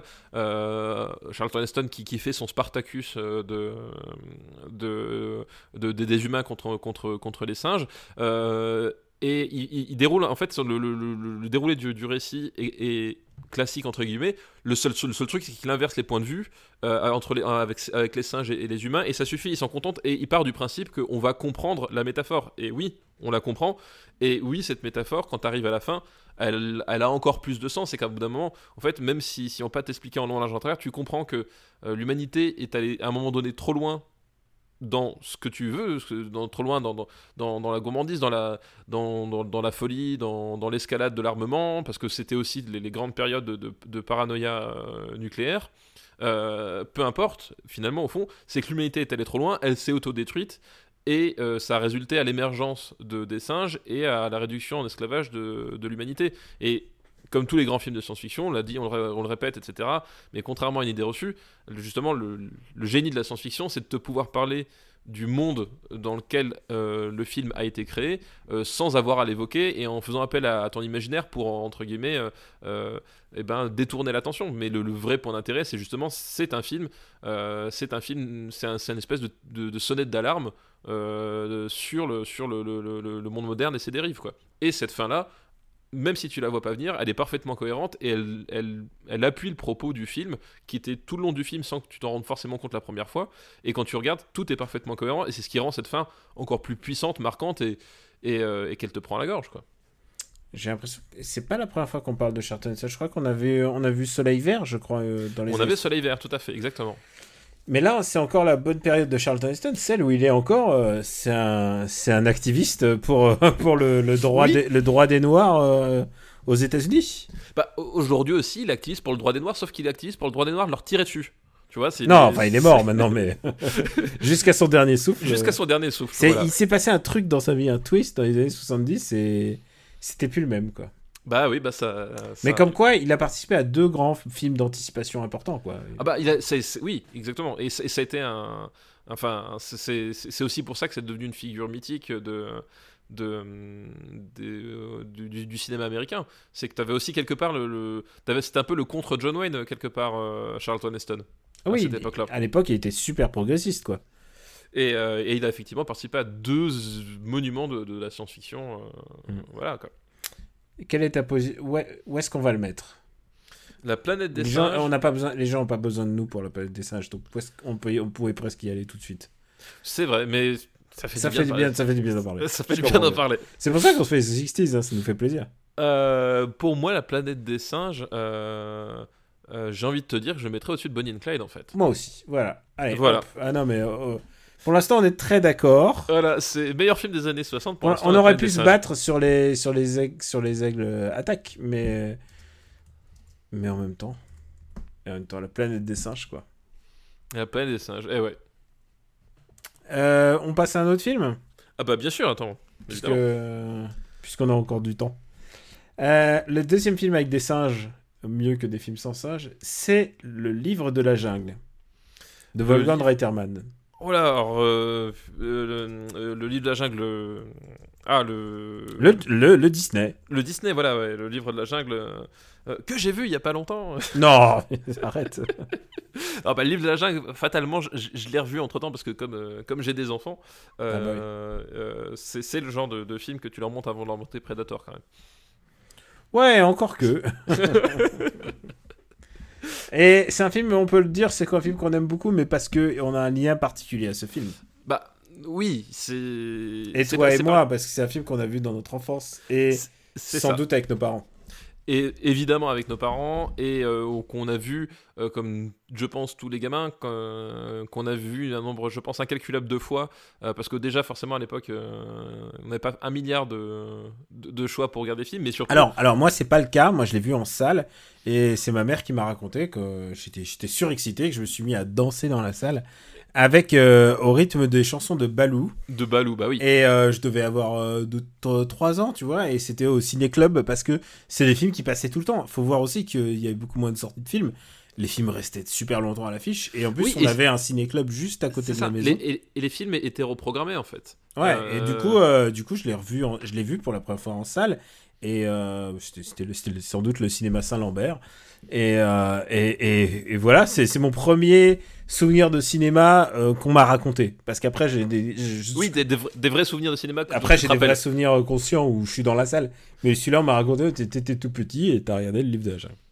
Bah ouais, non mais moi, moi c'est vrai, c'est un film. Enfin voilà, on a, ça fait partie de ces films qui, qui nous ont construits en tant que cinéphiles en fait, euh, qu'on le veuille ou non. Mm. Euh, c'est ce genre de film qui, qui, qui nous ont construits. Et le livre de la jungle, donc cette histoire de Mowgli euh, élevé par, par euh, la panthère Bagheera. Euh, j'avais une panthère peluche que j'avais appelée euh, fa- fatalement, c'était euh, obligé, et qui va vivre des aventures, euh, voilà, avec avec Balou, avec euh, avec le serpent K, euh, tellement de personnages euh, qu'on n'oublie pas, puis, cette musique euh, qui, qui swing. Qu'on l'a dit, tu l'as dit, la musique de les chansons Le de jazz, ouais. Le- voilà, mais le, le jazz euh, aussi, c'était pareil. Moi, c'est- c'est, enfin, mon, père écou- écoute, du jazz, mais euh, c'était la première fois que le jazz était cool, tu vois. Oui, qu'il était à, à hauteur d'enfant et, et sans- enfin, ouais, que c'était, c'était plutôt, tu vois, c'était un jazz de, de fête pour gamins, quoi. Oui, voilà, mais c'était voilà, t'avais un, t'avais un rapport, un- Mm. t'avais une musique d'un seul coup que tu, tu découvrais que t'avais pas. Et euh, et voilà. et les chansons étaient traduites, étaient assez habilement traduites en plus? Oui, les, les, les, les paroles sont, sont, sont chouettes. Enfin, c'est des, des chouettes chansons à, à apprendre et à, et à connaître, quoi. J'ai euh, encore, encore une fois là, on va, on va parler de traumatisme d'enfance. Ensuite, mon père m'a parlé du bouquin, il m'a fait lire le bouquin. Et il m'a fait détester le, le Disney. Le- le il Disney. m'a dit, il m'a dit Disney, c'est de la merde. Et, euh, et du coup, euh, pendant longtemps, j'étais resté avec ça, alors que j'avais ce, ce double message ambigu de ma mère qui dit Ah non, non, t'as kiffé quand t'étais petit, t'inquiète pas. Euh, et euh, pour revoir ce film objectivement, il y a un truc qui me paraît important c'est le premier film qui sort après la mort de Disney. Et c'est le début d'une longue période de, de longue période difficile pour les studios puisque euh, bah, ils vont essayer de trouver un nouveau euh, un nouveau blitz quoi. Ils vont essayer de trouver quelque chose. Et, euh, et ils vont ils vont avoir une pas une panne d'inspiration mais en tout cas le film le film du livre de la jungle va complètement cristalliser une méthode quoi. Il y a des personnages et c'est des archétypes qui vont ensuite revenir et notamment aussi celui de la chanson. Et du coup, ils vont reproduire ça jusque dans les, au milieu des années 80 en fait. Et euh, ça va être une, une période assez compliquée en termes de créativité pour le studio. Enfin, c'est en tout cas considéré comme tel quoi. Oui, en tout cas, oui, c'est- c'était. Bah, euh, on- Et j'ai rien contre les Aristochats, hein. au contraire, j'ai adoré les Aristochats quand j'étais petit. Oui, non, bien sûr. et c'était- Rookie et tout ça, mais, mais c'est clairement des films qui sont mineurs par rapport à, à, C'est- à la période de Disney quoi. C'est- des films de formule en fait. Euh, c'est que Mm. c'est c'est- comme tu l'as bien dit, c'est qu'à un moment donné, ils avaient trouvé la, la- ils avaient trouvé comme en- est en train de devenir un peu Même Pixar Robin aussi. des Bois quoi, tu vois. Comme, comme Pixar à un moment donné, on- ils sont ils sont à la limite de, de, de ce moment-là où euh, où, ils- où, où, à un moment donné, ils leur créativité se, se transforme en, en, en- en confort et, et que Hum. des personnages animaux, des et- et- machins. et, voilà, et qu'on tombe dans les, dans les mêmes euh, dans, dans, dans, les- dans les mêmes rengaines sans arrêt en changeant juste finalement la, la physionomie du, du truc quoi et c'est vrai que du coup euh, c'est des ça, donnait une période qui qui, qui, qui, qui, qui, qui est compliquée enfin je sais pas Enfin, il y a eu Bernard et Bianca, Voilà. tu vois, c'est pas. c'était des films aussi que j'aimais beaucoup, mais c'est vrai que quand tu les, quand tu les regardes, euh, t'avais pas la même, euh, la même créativité. Enfin, voilà, c'est aussi pour ça aussi que qu'à force de faire, de faire comme ça, Disney a, a eu tellement de soucis à, à, à passer les années 90 en fait. Bon, Aujourd'hui, ils possèdent tout, donc euh, il y a, voilà, eu, il y a eu s'en cette- branlent, il y a eu la fameuse crise de de la petite euh, de cette période qui, qui est aussi entre Oliver et compagnie la petite sirène, ouais. jusqu'à euh, Aladdin et le roi lion quoi Exactement. c'est euh, le roi lion qui est vraiment la reconquête et je rappelle encore une fois le roi lion que je n'ai pas vu Oui, de, parce qu'on t'a interdit de le voir. je pense qu'on va faire un palier Patreon pour qu'on fasse euh, voir, le, voir le royaume. non non on m'a pas interdit de voir le roi lion le roi lion c'est c'est purement moi là là j'ai toute conscience hein, écoute pour c'est un film que vous avez tous vu on peut maintenant peut-être se prononcer dessus quoi enfin Oui, oui, bah oui, bah Ah, J'aime beaucoup le, le- le livre de la jungle. Euh, Mais où est-ce qu'on le met? Moi, je le mettrais. euh, bah, je le mettrais sous le jour le plus long. Ok, ça me va. Ouais, c'est même une bonne place, je trouve. Euh, je le mettrais. Tu sais quoi Je suis prêt à le mettre au-dessus du jour le plus long. Euh, bah, comme tu veux, moi je. je- Non, non, parce que celui-là, il dure pas, dure pas 3 heures. Ouais, mais pour moi, c'est pas, c'est pas un défaut de jour le plus Alors, long, je trouve. D'accord, mais ce que je veux dire, si, tu me dis, est-ce qu'on en regarde un demain Je regarderai le livre de la jungle avec plus de plaisir que le jour le plus long. Mais parce que t'es une feignasse. Non, non, parce que je, parce que je pense que je prendrais mais plus, on, je on prendrais plus de, de plaisir aux musiques. Et, euh, et en plus, c'est, un fi- c'est vraiment un film court en l'occurrence. Mais... Oui, c'est vrai, bah, c'est- c'est- c'était, c'est- les Disney sont très très cool. Mais on peut le mettre au-dessus de moi, ça me dérange pas. Ok, d'accord, ça va. Mais euh, alors, plein de nouveaux, euh, plein de nouveaux arrivés de, enfin plutôt de jeunes, ils vont te dire, oh là là, mais le livre de la jungle est surclassé par rapport. Bah, évidemment, il y a, on a un rapport différent avec les Disney de notre enfance que les vôtres, quoi. Trouve, euh, Bah oui, fatalement. trouve ton enfance, elle a été avec Cusco et j'en sais rien, quoi, tu vois. C'est ça, t'as une enfance triste quoi. c'est, pas de notre faute, nous on y est pour rien. Voilà, c'est, pas à nous qu'il faut le dire. Non, mais disons que c'est, je pense que c'est le dernier grand indéniable de cette, de cette génération, quoi. Ah bah c'était, oui, bah c'était. euh, Après, après c'est un truc ce qui, est, qui a été aussi violent, c'est c'est euh, c'est évidemment, euh, si tu le revois par le prisme d'aujourd'hui, c'est-à-dire euh, le point de vue racial, euh, le point de vue des... euh, Les singes qui font du jazz, c'est ça que t'es en train de me dire? Non, mais les stéréotypes... Non, mais disons que déjà le bouquin, le bouquin de Rudyard Kipling, c'est l'histoire d'un jeune garçon euh, qui, choisit la civilisation par rapport au monde de la nature. Enfin, c'est un message euh, assez rétrograde, hein, si tu regardes. C'est euh, c'est pas, c'est pas Jack London, hein. Non, mais, euh, mais le, le film est, est moins comme ça en fait. Mais, Je trouve que le film atténue ça. Il, il, est plus- il, gomme, il gomme cet aspect. bah, d'a- D'ailleurs, dans, le- ouais. dans le film Le Livre de la Jungle, en fait, t'as pas de rapport avec son humanité. Enfin, t'as très peu en fait. Non, euh, puisque tout le monde est humain. Euh, donc euh, t'en as, finalement assez peu.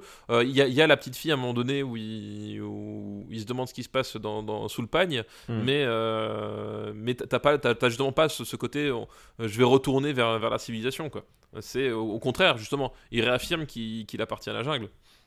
Ouais, ouais, de- c'est- tu peux voir ça comme ça. Mais en tout cas, le bouquin, en tout cas, il ne... ça fait aucun doute sur les intentions, quoi. Oui, bah Et après, c'est autre temps, autre mœurs, comme dirait. Autre temps, autre mœurs. Et puis, il faut pas oublier un truc, c'est que euh, Rudyard Kipling, alors si, si vous savez pas, c'était pas, c'était pas un grand progressiste.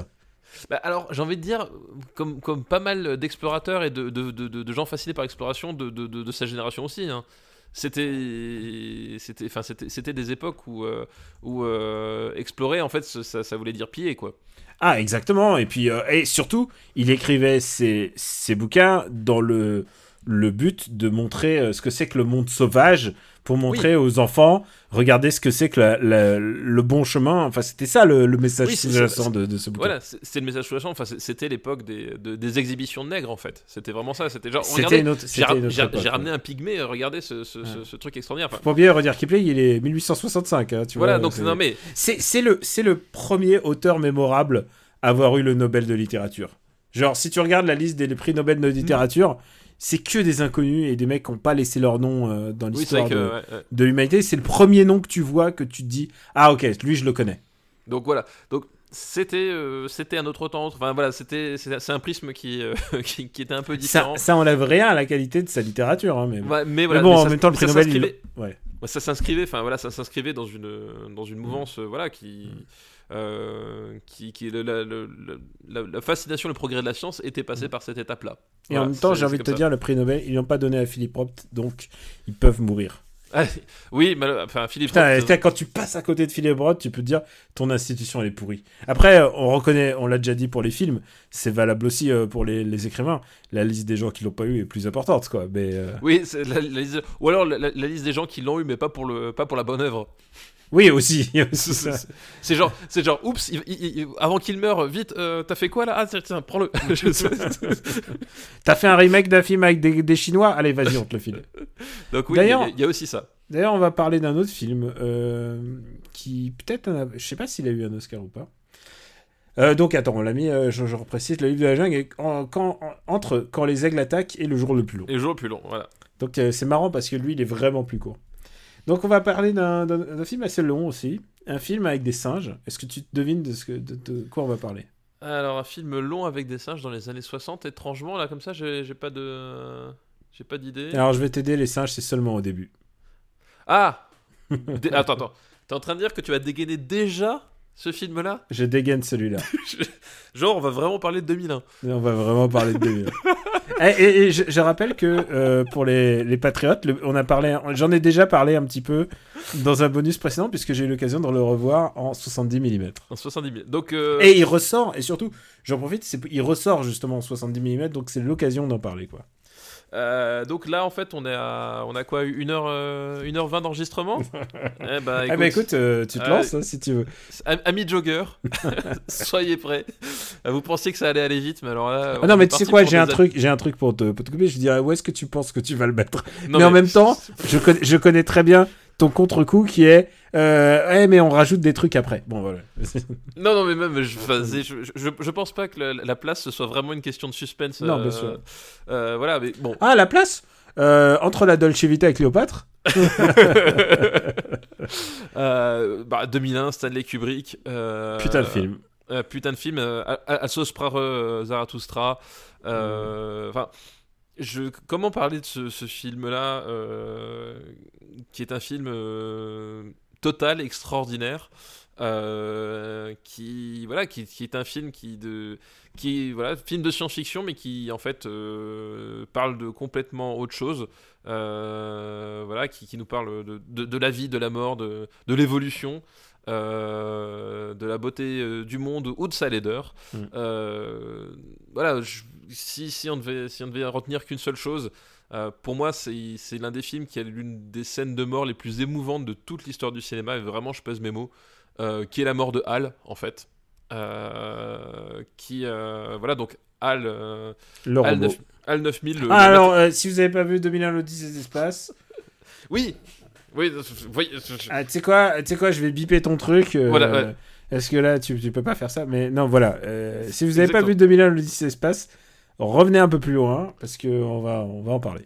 On va en parler. Mais donc, bah maintenant qu'on qu'on- qu'on a, annoncé le divulgachage, Mm. donc la, la mort de Hal, l'intelligence artificielle du, euh, du vaisseau, euh, qui est une intelligence euh, qui, qui, qui- c'est un truc qui m'avait beaucoup frappé à l'époque et qui fait que j'aime tellement Kubrick, c'est que le, le- le type, il est tellement misanthrope que il nous décrit un personnage d'intelligence artificielle qui accède, accède à la conscience et à l'humanité par le meurtre, en fait. Mm. Genre, l'acte fondateur, comme les singes. Putain, au- encore une fois, Detroit euh, à l'honneur. voilà, encore une fois. Mais comme les singes, au, au- les, singes au début du film, l'acte fondateur de l'évolution des singes euh, vers l'humanité, C'est la mort. Voilà. Euh, plutôt le meurtre. le- C'est le, le meurtre. meurtre, c'est même pas la mort, exactement, c'est le meurtre. Euh, voilà, c'est tout le propos, c'est que le premier meurtre de l'histoire de l'humanité est filmé, et à partir de là, ils vont apprendre à utiliser les outils, à partir de là, ils vont se redresser, et donc tu as ce fameux plan avec l'os qui vole, qui se transforme en vaisseau, là, qui, donc, qui fait Mm. une, une- une parabole de plusieurs euh, euh, milliers d'années, euh, plusieurs millions d'années même, Euh, c'est le, on- le, le, le, le- le point de- de- d'évolution de, l'humanité, c'est le meurtre, c'est euh, l'homicide. Euh, et, et Hal suit la même trajectoire que, que ses singes au début du film. Il accède à la conscience et à, à, son humanité. Euh, c'est parce qu'il il est jaloux, euh, parce qu'il a peur, parce que euh, il, il- a Parce qu'il pense volontés, mieux faire. Il pense mieux faire et il accède à tout ça par le meurtre. Donc c'est un truc qui m'a. Je pense c'est- un élément fondateur de ma vie. Je pense c'est vraiment cette misanthropie là qui, qui, a, qui a fondé beaucoup de choses euh, chez moi. Et euh, donc, euh, ce personnage euh, homicide qui est juste des circuits imprimés absolus, qui donc, au bout d'un moment, il va falloir s'en débarrasser. Et il y a cette scène donc où, David, le, personnage principal, va rentrer dans le, noyau de, Hal pour le tuer en débranchant les cartes mères les unes après les autres. Et la scène extraordinaire avec ce, phrasé, aussi le génie de ce film-là, enfin, au-delà de, la, beauté hallucinante des plans, la, la voix de Hal, en fait, cette espèce de, de- de voix euh, monocorde euh, qui, qui, euh, qui- qui va marquer euh, Mm. toutes, les, toutes les d'intelligence artificielle par, par la suite, qui essaye de persuader David de ne pas le tuer en chantant cette chanson que son créateur lui avait, lui avait apprise, et, et- et au fur et à mesure que, que- les cartes mères se débranchent, il, il, il- bah, il arrive plus à chanter correctement, et tu, tu sens en fait que, que c'est un peu comme un espèce d'Alzheimer accéléré, c'est-à-dire que tu sens que la déliquescence du euh, intellectuelle du, euh, de, de Hal et jusqu'à ce qu'il s'éteigne complètement. Et je trouve la scène bouleversante alors qu'on nous montre la, mort d'un tas de ferraille. Quoi. Et pour moi, si je devais résumer le, génie de, Kubrick euh, à un moment donné, c'est arriver à faire quelque chose comme ça. d'aussi fort sur, un, sur un sujet comme ça, voilà, genre, vas-y, fais un film où, on, on est ému de la mort d'une boîte de conserve, je te mets au défi d'y arriver, bah lui il y arrive. Et James Cameron. Oui, James Cameron, voilà, exactement. Non mais voilà, mais t'en as pas, t'en as pas tant que ça, t'en as plein qui ont essayé, mais et lui, la scène est, la scène est, vraiment, vraiment bouleversante et elle est, vraiment extraordinaire quoi. Ouais, non, et en plus, bah, pour l'avoir revu, euh, revu dans, donc dans la situation euh, 70 mm comme, comme à l'époque et tout, et, et, et avec l'entracte, puisque c'était ça. Oui. euh, Ah, mais moi, moi aussi je l'ai revu, avec, bah j'ai pas vu en 70 mm, mais je l'ai vu au cinéma avec l'entracte, au cinéma euh, l'Odyssée à Strasbourg, ah, excellent cinéma, excellent cinéma. Et il y a un- ce, ce film te provoque, euh, te met dans un état second. Je, je plaisantais sur le fait que euh, mon père m'avait dit que c'est un film qui se profite euh, au premier rang en, en prenant de la drogue, mais il y a vraiment quelque chose de l'ordre de de, de l'empathie spirituelle que tu, que tu as pour ce film. Si, et alors, justement, c'est ça qui est important, à mon avis, dans le sens pour 2001, c'est qu'il peut te laisser à sa porte. Oui, bah, c'est aussi un film qui. Il faut, il faut accepter pas mal de choses. Bah, c'est- ça aussi, à mon avis, qui, qui fait que c'est un, que c'est un grand film. C'est que c'est un, un, un film qui, qui, qui ne cherche pas à essayer de, de, de, t'embarquer absolument dans, son truc. C'est que il, il, est sans concession dans, la, dans, la, dans sa conception, en fait. C'est que euh, il y, a, y a vraiment un trip, euh, c'est extrêmement sensoriel. Euh, voilà, les, valses dans, dans, dans, les étoiles, il y, a- un truc extrêmement, extrêmement sensoriel qui, fait, qui, qui, va aller te chercher au-delà même de ta, de ta raison dans un premier temps. Parce que je pense que là, on a, euh, j'ai fait une description très intellectualisée de, de, de- de la mort de Hal et du, du rapport au meurtre sur, sur l'évolution et de la misanthropie. Mais en fait, le, premier contact avec 2001, je- c'est pas celui-là. Le premier contact 2001, c'est c'est un contact sensitif. C'est un contact de ces images d'espace complètement dingues sur, sur cette musique euh, qui, qui, qui, qui t'entraîne dans, dans, dans, dans, dans, dans, dans, un état de flottement en fait. T'as vraiment ce- ce- cette sensation là, c'est que physiquement t'as l'impression de- d'être en apesanteur. Et c'est aussi un film très angoissant. Ah bah, bien Euh, sûr. Enfin, de part les images qui te renvoient, mais aussi, aussi le final. Euh, le final est presque hallucinogène, enfin, sur lequel d'ailleurs, enfin, beaucoup, beaucoup, beaucoup de gens se sont inspirés. Et tu vois, tu vois de Ah bah, qui je parle. Non mais bien sûr, non, mais inspiré en bien en plus. Je vois de qui tu parles, mais en plus je ne lui reproche pas. Euh, pour Interstellar Ouais, Ah, mais clairement, clairement, il y a un lien de parenté, mais il le reconnaît. Et, il le reconnaît. Mais et, en et même- d'ailleurs, c'est lui un des. C'est euh, en l'occurrence, c'est euh, Nolan. Euh, c'est une des personnes qui a le plus fait pour la ressortie du, de la version 70 mm. Lui, lui-même, arrête pas de dire que c'est mon maître et euh, c'est notre maître à tous. Enfin, ce qui est, qui est une manière aussi de, se- de, se- de s'inscrire en étant comme son ce- successeur psychologique aussi. Mais- Oui, puis dans Interstellar, il, il- il- il y a, il y a un appel du pied, mais en fait, il en fait, il en fait vraiment complètement autre chose et quel- Mm. quelque chose qui est vraiment propre au cinéma de Christopher Nolan. Enfin, pour le coup, Interstellar, je l'ai revu il y a pas longtemps, et Interstellar, c'est un truc à faire, mais c'est euh, vois-le, euh, avec ta fille. Bon, t'as pas de fille, mais moi, j'ai vu Interstellar avec ma, ma fille. Putain, je te jure, je je l'ai pas revu comme la première fois, quoi. C'était. Ah, euh, mais je peux comprendre. Moi, c'est un. C'est. Ce, il me fait, il fait- c'est un film qui me fait pleurer aussi. Par. Euh, Si, si tu acceptes, mais c'est le même principe que 2001. C'est le même principe que Domina, ouais. Si tu acceptes le, le, le, le pitch du départ, si tu acceptes les, les données relatives, à savoir euh, que tu voyages dans, à travers l'espace et le temps, En euh, même temps, en même temps pour renaître, pour renaître toi-même, euh, puisque c'est ça à peu près, mais en même temps c'est pas sûr quoi. Enfin, en même temps, c'est pas sûr. Alors, il y a un truc qui est très intéressant avec la, la fin de 2001, euh, euh, qui est que euh, donc le 2001 d'Essai d'espace, c'est aussi un, un roman de Arthur C. Clarke, hmm. et que contrairement à, à l'habitude, le, le roman n'est pas préexistant au film en fait. Le, le roman s'est écrit en même temps que la conception du film.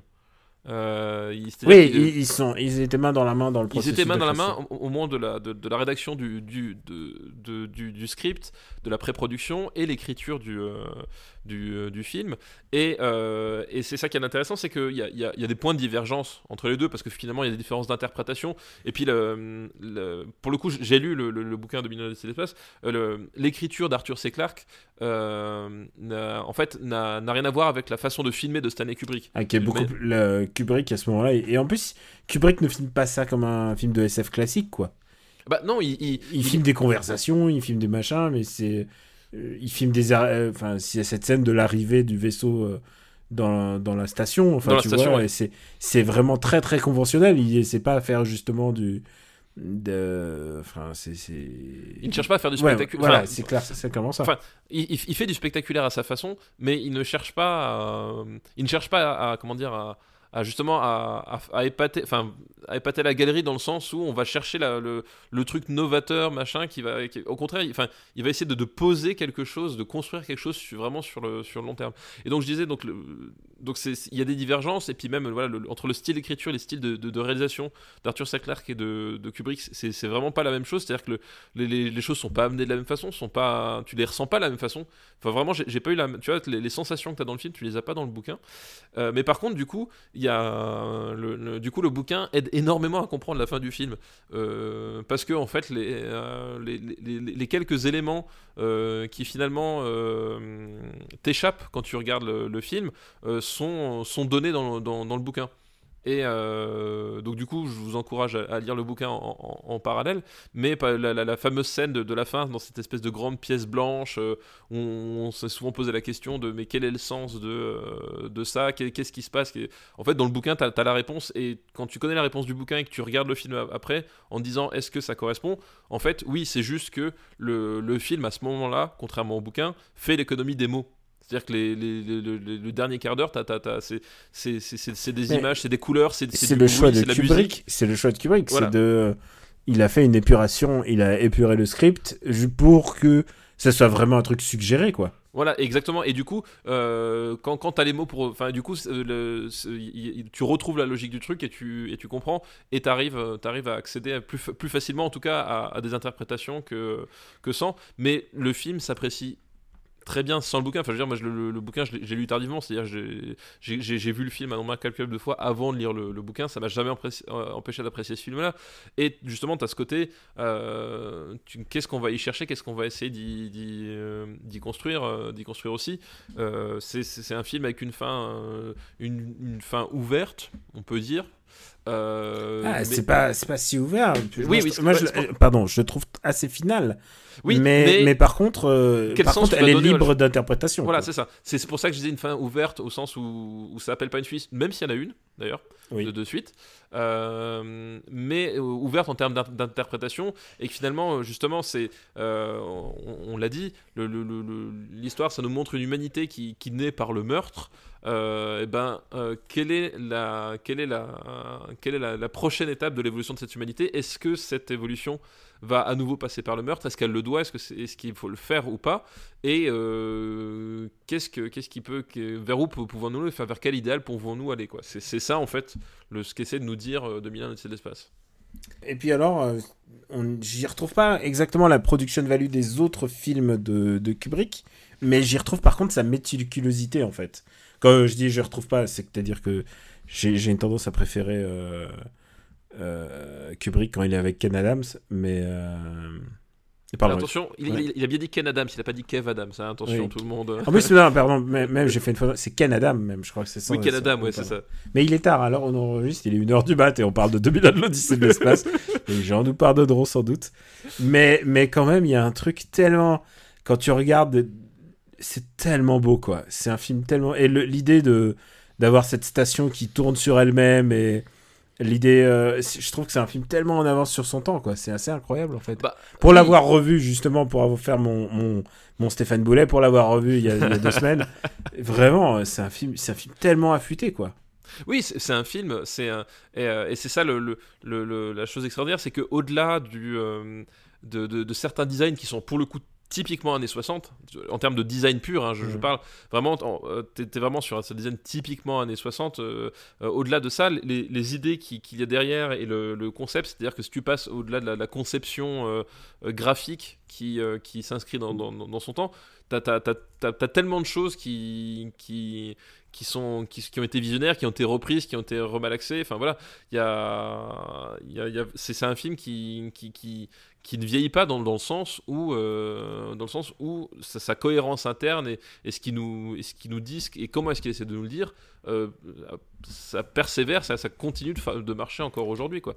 Et même, je veux dire, je parlais du design qui était typiquement années 60, mais il y a, un truc, moi j'a- j'adore ces, choix de design euh, très, euh, très, très, étranges, en fait, où, tu sais, le, tu, tu sais jamais trop si c'est du métal, si c'est du plastique, t'as ce côté un peu rond, tu sais, enfin, c'est des trucs euh, qui, à l'œil, en fait, à l'œil, tu t'en fous que ça soit daté parce que c'est visuellement très flatteur à regarder, quoi. Et, et c'est intéressant parce que dans la salle, justement, la projection, il y avait donc Kurt Delay, l'acteur principal qui joue le rôle de Bowman, en fait. Et c'est intéressant de voir que finalement, euh, ils ont beau avoir euh, joué dans un des films les plus importants de l'histoire du cinéma. Tout le monde s'en branle. Et c'est ouf, hein, c'est Ouais, genre euh, incroyable. Ça me paraît. Ouais, c'est vrai que c'est- c'est vrai que maintenant que tu dis, bah, en fait, si tu regardes bien chez Kubrick, en fait, euh, même, même à, part, euh, à part Tom Cruise et sa femme, à part Tom Cruise, ouais, mais alors Tom Cruise et- et Kidman. Euh, Tom Cruise et Kidman, ils l'ont fait à une époque où, où c'était déjà Tom Cruise et Kidman, donc Oui. c'est pas pareil. D'ailleurs, Mais- d'ailleurs, le film s'en ressent. mais- Oui, le film s'en s'en ressent, s'en ressent. Mais euh, McDowell, c'est pareil. Je veux dire, c'est le, le type, il, il- il fait, euh, il fait Orange Mécanique. Et en fait, euh, le- le- il s'est retrouvé à, à tourner dans, dans- dans- dans des productions Roger, Cor- Roger Corman avec des, des, des requins tueurs. Enfin, tu vois, c'est. Et en même temps, il, faut, voilà, quoi. il faut bouffer, quoi. Tu vois. Oui, mais c'est vrai que c'est- c'est cu- c'est c'est curieux que, euh, que, que, ce- que, que finalement ces acteurs-là soient, soient restés coincés un peu quelque part dans les films de Kubrick. Tu vois, bon, t'as eu Nicholson quand même hein, chez, chez- dans, dans Shining et compagnie, mais t'as as, pas mal d'acteurs qui sont restés coincés dans le film de Kubrick, genre euh, comme si plus personne ne voulait les voir ailleurs, tu sais. C'est vrai, il y a un peu, il y a un peu ce- ce- cette fatalité, comme, comme un acteur qui est condamné à, à jouer tout le temps Superman ou James Bond. Ou voilà, ou Ash Williams, par exemple. Et ouais, aussi, lui aussi. Euh, je crois qu'on a bien, on a bien passé en revue. On pourrait encore s'étendre pendant Ah ouais, vraiment très très très longtemps. On pourrait parler du, du monolithe et euh, qui est tellement tellement flippant. Oui, ce, Et ce je comprends pourquoi ce film me faisait peur quand j'étais petit, genre. Et on- quand je, on me disait, tu regardes que la partie des singes, après tu vas te coucher. Alors que la partie des singes, elle est extrêmement dure en fait. Ben, en fait, Ah, la partie ah, des ah. singes est dure, mais ça reste quand même des singes qui se tapent sur la gueule, c'est tout. Oui, mais c'est très bien. Mais Ils auraient pu, ils auraient pu, ils auraient pu faire une scène d'amour avec les singes, ça, ça aurait été ouf. ils, auraient pu. Euh, mais oui, non, mais le, le- comme tu dis, c'est un film. euh, c'est un film en fait qui qui est angoissant parce que il, il manipule des images et des concepts de- d'une certaine façon que il a la limite de de ta compréhension. En fait, il y a un truc qui, qui, qui t'échappe. Et euh, ce qui t'échappe, en fait, ça, t'as t'as l'impression d'être au bord du vide. Enfin, t'as t'as ce côté-là, t'as t'as l'impression d'être au bord du vide en permanence. Euh, et, euh, et, et, et moi, enfin, tu, tu, tu parlais de, de- d'effrayer, mais moi, le, le- le- le- la scène où à un moment donné, l'astronaute dérive dans l'espace. Oh là là, quelle angoisse! C'est, c'est genre, moi, j'ai tout fait en fait. C'est- Ah, c'est quelle, an- quelle angoisse! Et en plus, il va, il va le chercher. Il, il va le chercher et il n'y arrive pas. Et, et, et ce côté inexorable de voir ce, ce, ce- ce corps s'éloigner comme ça. Je- et genre, la, scène, t'as- tu n'as- tu n'as pas de son, enfin quasiment pas de son. T'as tout- t'as pas de musique, t'as pas de surdramatisation. Ah, open the hatch! Ouais. T'as pas de surdramatisation. C'est ça- c'est ça aussi qui est génial, c'est qu'il arrive à te faire de la tension. euh, sans avoir recours à Et- sortir les, les gros cuivres, les trucs comme ça quoi. Et, le euh, moment où il, il fait le, justement l'explosion pour rentrer dans, à bord de la, de la station, putain, quel, c'est étouffant. Ouais, c'est étouffant vraiment, parce euh, que euh, ça aurait été fait aujourd'hui, on aurait, ils auraient fait des effets spéciaux, tu sais, ou genre un appel d'air ou un truc comme ça, mais, mais où, tu sais, où euh, à la Avengers, quoi. Oh, bah, il y a une poche d'air, pouf, si le méchant il est tombé. Mais là, c'est super étouffant, quoi. C'est. euh, Bah, c'est un, un film d'immersion aussi. Enfin, c'est ça qui est de fou. C'est tu, tu, il y a tellement d'angles par lesquels tu peux rentrer dans le milieu de l'espace. Enfin, vraiment, c'est. Moralité, les jeunes, euh, regardez-le avec de la drogue, c'est ça que tu veux dire non, non, pas du tout. Ah non, alors, je- je- c'est- une émission sans drogue. euh, C'est vrai, nous l'avons dit la dernière fois. Voilà, c'est une émission avec des, des podcasteurs et je pense qu'on n'est pas si nombreux que ça en France, euh, où, où personne n'a jamais pris de drogue ici, en dehors de, des films de Kubrick, qui, qui est un peu, c'est un peu notre, notre cocaïne à nous. Mais non, Oh, mais c'est beau ce que tu dis. Ouais, euh, voilà, Kubrick, c'est notre cocaïne à nous. Euh, mais c'est un, un film d'immersion. Et, c'est pour ça aussi que tu peux rester en dehors. C'est-à-dire que si tu rentres pas dedans dans, le premier quart d'heure, t'es foutu parce que le film va pas te chercher. Il en a rien à battre en fait. Et moi j'adore ça. Ce, film a l'élégance de dire va te faire foutre si tu veux pas de moi. Et, euh, mais par contre, quand t'es dedans, c'est une immersion totale. et tu, tu passes par tous les sentiments et enfin voilà, t'es plongé dans cette histoire quoi. Euh, bah maintenant, je vais te poser la question. Où est-ce qu'on va le mettre? Est-ce que, est-ce que vraiment j'ai besoin de répondre à cette question, Daniel? Est-ce que, Euh. euh, est-ce qu'à un moment donné, je peux dire autre chose que la première place? Ah, putain, je pensais que tu voulais le mettre euh, entre le livre de la jungle et le jour le plus long. Non, pas trop. Non. Donc, premier. Bah ouais, premier 2001. ça- Je pense qu'il n'y a, pas le choix. Ah, y a, y a pas de choix. Et je, je, je, je crois que la NASA est partie sur la Lune pour euh, parce qu'ils étaient jaloux de Kubrick en fait. Il y a des chances. Non, et aussi, il fallait, fallait mettre une rouste aux, aux, aux Russes aussi. Ouais, non, mais ça, ça c'est l'excuse qu'ils ont donné parce que t'ima- t'imagines la NASA, les mecs, ils vont dire ah merde, on est jaloux de Kubrick. Non, non, c'est mieux de dire que, que c'est les communistes qui nous font chier. Non, je suis sûr que c'est ça. On a quand même une liste de très haute qualité. Alors, si je dis ça, c'est que. si je dis ça, c'est quand même qu'on s'approche un peu de. On est, on est en pile à ce moment où est-ce qu'on prend une liste de plus et ça va être vraiment débordé ou est-ce que euh, on va arriver juste dans les temps? Je vais juste lire la liste qu'on a pour l'instant. Premier, 2001, l'Odyssée de l'espace. Deuxième, La planète des singes. troisième, Bonnie and Clyde. Quatrième, quand les aigles attaquent. Cinquième, le livre de la jungle. Sixième, le jour le plus long. Septième, Pierrot le fou. Huitième, la Dolce Vita. Et neuvième, Cléopâtre. Dernier. Cléopâtre. Voilà. Et alors, et, et ce qui est fou, c'est que euh, même Cléopâtre, je vous le recommande, quoi. Mais oui, bah, bien sûr. oui. Même Cléopâtre, regardez-le, quoi. Vous allez. euh, c'est un, spectacle spécial, ça dure 4 heures, ok. Mais euh, laissez, T'as le choix, t'as le choix entre Alexandre et ça. non, mais laissez, Cléopâtre. laissez tomber le portable, c'est pas la peine. Laissez euh, arrêtez tout ce que vous faites, l'internet et tout. Mais essayez Cléopâtre pendant 4 heures, vous allez voir, ça va vous changer la vie. Euh, je pense qu'on devrait s'arrêter là. Mais tu sais quoi?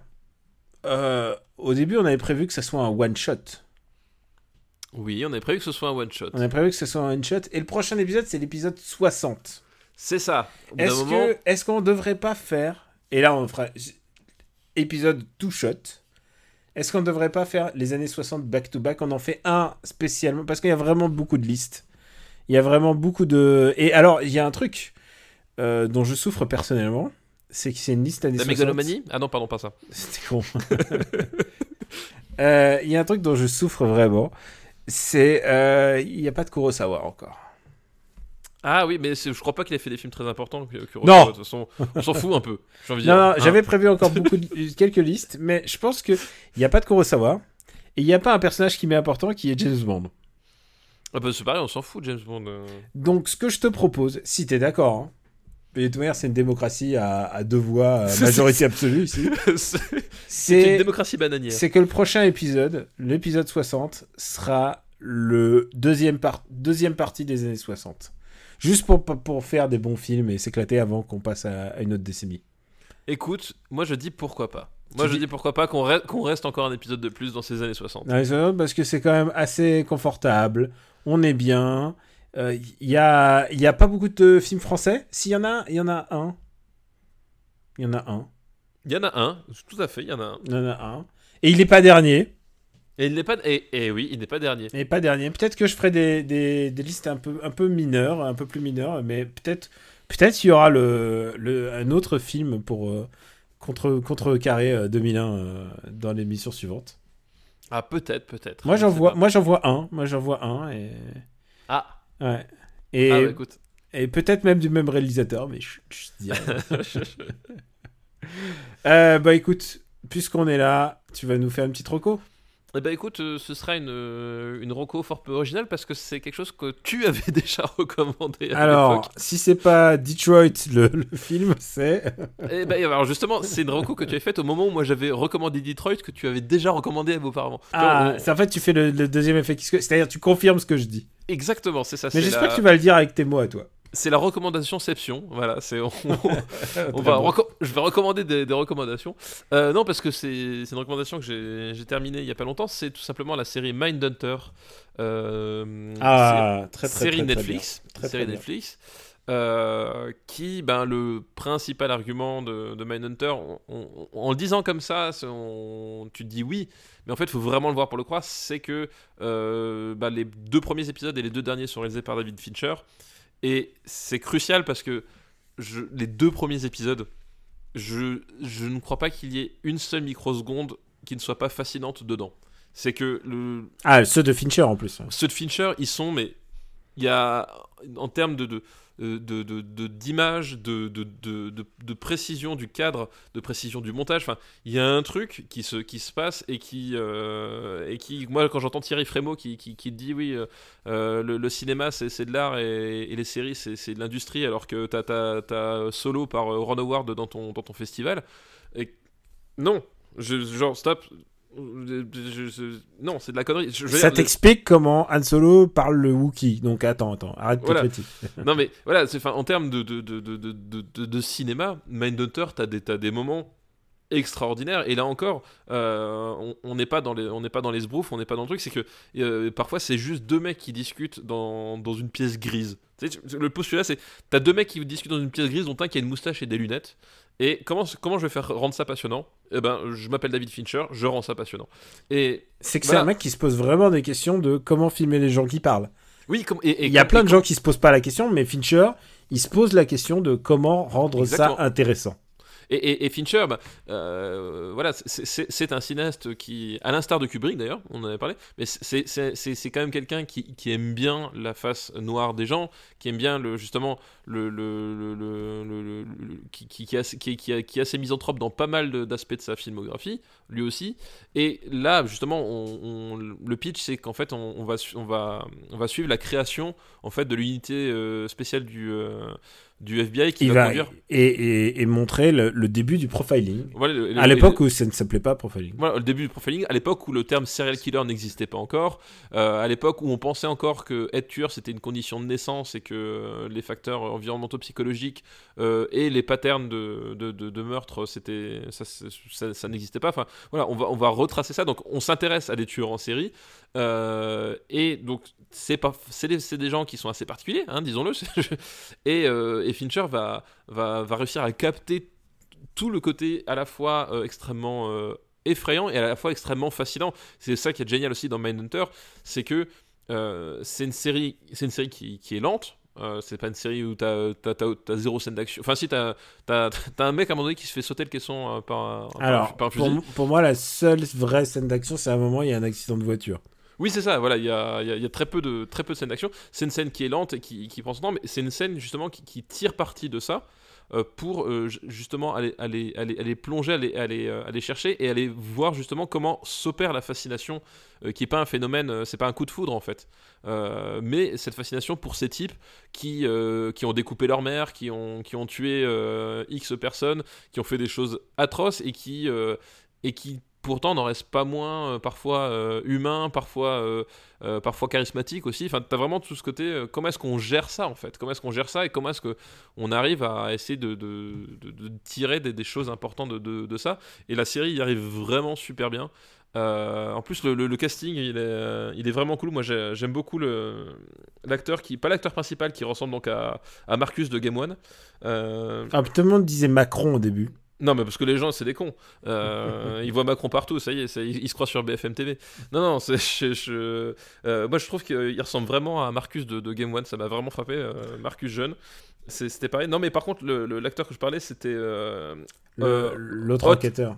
Ouais, Hot, Hot McCallany, je crois que c'est ça le- Mhm. son, son nom, qui est un acteur qu'on voit notamment dans Fight Club aussi, euh, qui, qui- qui est un acteur qui, a une présence physique que je trouve vraiment, euh, vraiment extraordinaire, et surtout j'adore son personnage. Putain, le, autant le personnage de, de- du- de- le héros, donc euh, Holden Ford, euh, tu, tu vois à peu près... Mais il est enfin, pas fait pour que tu l'aimes. hein. Oui, voilà, il- tu, tu vois à peu près où est-ce qu'il va aller, et, et sa trajectoire est super bien, super bien écrite et tout, c'est pas le problème. Mais effectivement, il est pas fait pour que tu aimes. Par contre, le, le- le- le second personnage, donc le, de, Bill, j'adore vraiment ce personnage. Et il y a un truc qui, qui est génial, c'est que tu, tu sens ce, côté euh, vieille Amérique, parce que c'est un, un patriarche euh, à l'ancienne. Enfin, on est dans les années 70. euh, c'est un type d'un certain âge, donc euh, c'est pas c'est pas le type qui va écouter les Stooges et, et tout casser quoi. C'est un type d'un certain âge qui, est bien établi, qui joue au golf et qui en même temps se rend compte qu'il il a un tournant de sa vie et que, euh, et que les, les horreurs qu'il voit au boulot, ça, ça finit par l'affecter, que, euh, et qu'il essaie de comprendre, et de trouver, donner un sens là-dedans. Et je trouve ça, je trouve ça un personnage en fait super touchant, Euh, vraiment dans cette espèce de, de détresse d'homme normal qui, qui a ses défauts, mais qui en fait essaye de bien faire. Quoi. Et j'ai trouvé ce personnage vraiment touchant et vraiment passionnant. Et l'acteur, je, je le trouve extraordinaire. Donc, donc voilà, donc j'ai beaucoup aimé Mindhunter, voilà, Ah, tout simplement. Je suis content que t'écoutes mes recos. Oui, voilà, t'as vu, mais j'écoute mine de rien. Hein, Dois-je rappeler que les Judas Pato, je les ai vus. Tu vois Ah, je les ai pas mis en j- Oui, mais t'arrêtais pas d'en parler. Je les ai détestés, d'accord, mais je les ai vus, tu vois, je, je fais mon tu boulot. peux pas me réduire juste à, à Judah Pato Lover, parce que je suis beaucoup plus nuancé que ça. Oui, mais si tu veux, de, de- comment dire, du point de vue où je suis, non, tu, ne- tu, tu, tu es, dans la, la, zone où tu, ne trouves pas ça intolérable, donc forcément, tu. Suspicion. voilà, exactement. Alors moi, je vais pas faire une reco, je vais pas faire deux recos, mais je vais faire une triple reco. Euh, puisque euh, je vais recommander déjà un bouquin que m'a offert pour mon anniversaire Puyo. Et euh, Jamais entendu parler. je, je le prends. Il s'appelle Aki- Akira Kurosawa, les films historiques. C'est aux éditions Ciné Vintage. Et euh, tu sais que j'ai pas mal de artbooks euh, euh, concernant Aki- euh, Kurosawa. Et, euh, et celui-là est vraiment pas mal parce qu'il y a des belles photos et parfois en largeur, tu sais, donc en format horizontal. Ouais. Et c'est un bouquin qui est dans, le- dans le sens horizontal, euh, enfin qui est très assez épais et assez lourd. Et euh, les... le texte est pas mal du tout. Il est livré avec un DVD que je n'ai pas encore eu le temps de voir, mais c'est sur les, les réalisateurs qui parlent de l'influence de Kurosawa sur leur, sur leur art. Il y a Clint Eastwood dedans et il y a Bong Joon-ho, donc j'ai pas encore vu, mais je pense qu'on est en terrain connu quand même. Je pense qu'on on est en bonne compagnie, surtout aussi. Donc euh, et, et donc je suis et je crois qu'il y a je crois qu'il y a la forteresse cachée qui est dans le film et dans le bouquin. Et, euh, et je et je veux pas trop mouiller mais dessus il y avait marqué euh, supplément Fnac donc peut-être que le supplément n'est vendu qu'à la Fnac alors je ne sais pas. Ah. Euh, voilà juste pour préciser ça donc c'est un chouette bouquin et je m'y suis replongé un peu parce que évidemment je m'a- je m'attendais à faire plein de listes Kurosawa et finalement on a les hasards les hasards de l'ambiance. En fait tu sais quoi j'ai pris des listes et en fait le hasard a fait que tu sais, les gens, ils, vont s'attendre à un James Bond, là, et ils vont être déçus, ils vont se dire, il faut qu'il fasse une nouvelle, il faut qu'il fa- fasse un nouvel épisode 60. Avec ça, je veux, j'en profite pour recommander ça, parce qu'ils sont ressortis, je crois, l'année dernière, et je m'en suis acheté pas mal. Euh, c'est Akira Kurosawa, les, les ressortis chez Wildside. Ils les ont, ils ont ressorti Oui. ça dans des très beaux bouquins, avec des, Ouais, des bouclettes, c'est super joli. Euh, les couvertures sont toujours très épurées, comme euh, vraiment, euh, tu sais, c'est une nouvelle collection euh, vraiment, vraiment jolie. Là, en- entre les mains, j'ai Oui, c'est c'est que les fonds clairs, là. Ouais. euh, ouais, ouais, c'est super en beau. ouais. Là, j'ai une- j'ai un double feature de films de jeunesse, des- Un merveilleux dimanche et Le plus dignement, qui, sont, qui sont certes des films mineurs, mais chez Kurosawa, quand t'es un film mineur, c'est que t'es déjà dans le top tiers. Enfin, c'est quand même un réalisateur de génie. Donc là, euh, j'en profite pour recommander ça. Et je reste toujours dans Kurosawa, puisque c'est mon truc en ce moment, figure-toi. Euh, j'ai lu le, le bouquin qui s'appelle Les 7 samouraïs, et c'est une collection qui s'appelle Les classiques du cinéma, euh, qui est aux éditions Aquileos, et qui publie plein de petits bouquins, traduction de l'anglais, d'analyse sur les bouquins, et là c'est consacré aux 7 samouraïs, mais je crois qu'il y a Retour Ah, vers le futur, il y a Chihiro. C'est- l'exemplaire que j'ai récupéré de, euh, Je- de Blade Runner, du coup. Oui, tu, je t'ai filé Blade Runner. Exact. Et, euh, et je trouve ça toujours intéressant parce qu'en plus, les 7 samouraïs, et malheureusement, il sera pas dans cette décennie-là, euh, ça fait partie. Bah, sa- sauf si on est dans les années 60 aux années 50, en fait. Voilà. Et, peu et alors, figure-toi qu'il y a un film, je me dis, merde, je suis deg de pas vous parler à une année près. Pour moi, c'est Ben Hur. Ben Hur, c'est 59. C'est 59, c'est vrai. Et du coup, je fais, ah, c'est con parce que Ben Hur, j'aurais adoré en parler, quoi. Je, Eh bien non. Eh ben non, non, voilà, on va faire un nouveau palier, mais en tout cas. La, la- la loi du gravage dans le marbre est ainsi faite, elle est impitoyable. Donc euh, voilà, je résume. Euh, Akira Kurosawa, les films historiques. Ça, c'est le bouquin, le artbook avec un, un peu de texte dedans. Euh, bah, Il y a les, les- tous les Kurosawa qui ont été ré- réédités chez Wildside. Et les 7 samouraïs chez Aquileos. T'as vu, c'est quand même là, t'as quand même une panoplie Kurosawa. Tu peux tenir quand même très très très longtemps. Oui, oui, oui, il y a peut-être quoi faire. Puis en plus, ce qui est bien, c'est qu'une fois que tu les as vus, tu peux les revoir. Euh, c'est vrai que c'est vrai. Tu peux... et je crois que la forteresse. Et ben, tu sais, en plus, c'est génial parce que vraiment, il a il changeait de style à chaque, euh, à chaque film. C'est c'est absolument hallucinant. Mais je pense qu'on aura peut-être l'occasion d'en reparler dans l'épisode 60, si, si tu le veux bien. Oh bah peut-être, oui. Euh, papa, dis-moi tout. Où peut-on te retrouver? Eh ben écoute, euh, sur Super Ciné Battle, sur, euh, sur After Eight, euh, je pense dans les prochains épisodes, je, je passerai faire un, faire un tour, puisque vous avez besoin d'un peu d'expertise et, et de commentaires intéressants. Euh, Pardon. parle à mon Luc. Game Cult, Game Cult où j'ai récemment publié le test de Milan Noir, un jeu Ah. indépendant, un jeu indépendant italien qui euh, qui essaye de nous replonger dans les films euh, néo-noirs euh, des années 70. Euh, voilà, donc un jeu sympathique, mais voilà. Et puis du coup sur Twitter, GK Plugin Baby, puis sur son critique Plugin Papa, puis, puis voilà, voilà. Je crois que c'est tout, c'est pas mal. Et avant que je fasse le topo pour ma part, il faut dire quelque chose. Qu'est-ce qu'on fait le 8 euh, Le 9 Qu'est-ce qu'on fait le 9 Et oui, parce que oui, oui, le 9, nous sommes à, à Lille, euh, chez euh, Olivier de Game Waves, Donc dans la Euh. boutique de jeux vidéo Gameswave. Voilà, qui euh, une boutique euh, que, que nous aimons, euh, que nous aimons beaucoup, Mm. euh, puisque. Tu veux expliquer pourquoi peut-être pour toi? Bah moi, je moi la une particularité particulière, c'est Jean-Michel euphémisme, qui est qu'en fait le- la boutique Gameswave est, est le théâtre de mon dernier reportage que j'ai réalisé pour Gamecult à l'époque où j'étais encore euh, encore en, en interne et que je réalisais encore des, des, des reportages, même si je suis retourné après à la Gamescom. Mais euh, c'est mon dernier reportage, je l'ai fait dans cette boutique. Euh, c'était en 2013, donc tu vois, ça restait à 5 ans. Mm.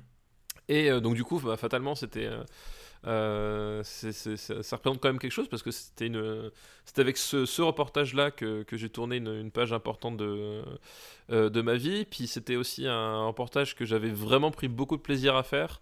Euh, euh, j'étais parti avec euh, avec Caro, on était parti là-bas parce que ben le, le gérant donc Olivier était une personne extrêmement sympathique et euh, pour le coup un, un vrai passionné et c'était Et indépendant. et un vrai passionné indépendant.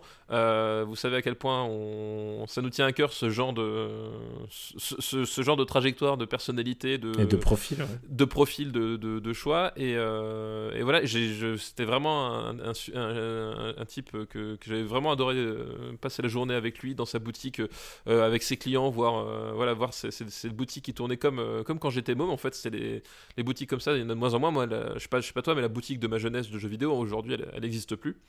Euh, et c'était ça que j'essayais de retrouver justement, c'était de retrouver euh, où est-ce qu'on pouvait encore trouver ce genre de boutique. C'était là-bas, Gameswave à Lille, et je suis tellement ravi que 5 ans après, il soit toujours là et qu'on aille euh, chez lui, qui nous accueille, euh, coincé entre les, les, exemplaires de, de, de Profi- Profil et, euh, autres, et autres joyeusetés. Euh, ça va être chouette. Et euh, pour ma part, moi, je l'ai rencontré il y a deux mois euh, pour l'émission Gaijin Dash. Et euh, ça m'a paru être le, vraiment, vraiment le bon endroit et la bonne manière de rencontrer les, les gens, les, les lecteurs et les. Puisque, puisqu'on va signer le bouquin, mais aussi rencontrer les auditeurs de Lille. Euh, et on a reçu beaucoup, beaucoup de demandes de Lille. Et moi, je me suis dit, c'est peut-être la bonne, c'est peut-être la bonne occasion. C'est une rencontre qui se fait grâce au RPU. On n'est pas en. Oui, Tout à On n'est pas en liaison avec l'éditeur ou quoi que ce Oui, soit, c'est le RPU de- qui finance tout Voilà, et vous n'avez pas eu le petit bandeau euh, émission sponsorisée au début parce que nous n'avons pas de sponsor, donc euh, c'est uniquement grâce à vous. Voilà. qu'on qu'on y va. Et dans la journée, tu vas te taper quand même beaucoup de trains, si je, me- si je m'amuse. Oui, oui, mais ça, alors ça tombe bien parce que figure-toi que j'ai- pas mal de choses à écrire. euh, Ah Puisque, euh, je, je ne dirai pas plus, mais euh, je, on- on- je travaille sur, sur, sur des projets d'écriture en ce moment et que du coup, euh, me taper 4 heures de train, finalement, c'est une bonne occasion de me coincer dans un endroit où j'ai pas le choix que de faire, autre que, de faire que ça. Tu vois. je connais, je connais ça, mais bon, je te connais, tu vas aussi regarder des films. j'ai peur de flancher, effectivement. Bon, et pour ma part, Camé Robotique sur Twitter. Euh, vous pouvez me retrouver dans After Eight, Super Ciné Battle, MDR euh, qui a repris. Et, et, et tu sais que dans le dernier MDR, tu sais qui était l'invité spécial? Mais oui, Ba- Benjamin, François, dans sa Benjamin première apparition dans MDR. Exactement, euh, en, en apport, euh, les États-Unis nous l'ont prêté. Tout le reste, je- j'en parle, j'en parle. Normalement, j'ai un article à venir cette semaine sur Kim Cult. Et puis, c'est à peu près tout. Voilà. Et puis, euh, sinon, bien entendu, euh, sur Twitch, euh, où je, en ce moment, je joue à Dark Souls et je me remémore Dark Souls et c'est très très violent parce que je croyais me souvenir des Parce que trucs. t'as deux mains gauches. Non, ça, non, j'ai du skill, mais le problème de Dark Souls, c'est C'est comme un. Oui, je, je connais le problème de Dark Souls. C'est un sport de combat. il- Pour revenir sur le ring, ça demande beaucoup d'efforts. Et c'est assez plaisant de le faire ça en plus avec des gens euh, qui t'entourent et qui te, qui te soutiennent, comme les, les, les Twitchos. Euh, j'ai ouvert une chaîne YouTube euh, depuis pas longtemps où j'ai posté des vidéos où tu es, d'ailleurs. Oui, oui, tout à fait. Des Euh, vidéos où tu apparais. on, a Des, joué, des moments immémoriaux. on a joué à des jeux de cinéma, à des jeux basés sur du- des films, euh, des, Des jeux grands su- jeux. Super Des NES. Et je pense qu'on n'a pas fini parce qu'il y en a encore d'autres à venir un jour. c'est ça, tu tiens vraiment à me torturer. hein. si seulement tu pouvais passer par Paris. Mais je, pense avoir quand même offert à Twitch la plus grande séquence de, de saut de plateforme qu'on qu'on ait jamais vu sur le, sur le Sur média. Robocop 3. Ouais, sur Robocop 3. Je Ah, pense putain, que c'était risible. je, Donc, je pense que je, je suis rentré dans l'histoire à ce moment-là. Donc on vous mettra les liens sur, euh, euh, bah, sur, sur, sur la page du, du podcast. Euh, merci encore pour ceux qui donnent au RPU. Et merci de nous avoir écoutés jusque-là. On vous embrasse très fort et on vous dit à bientôt. Ciao à tous.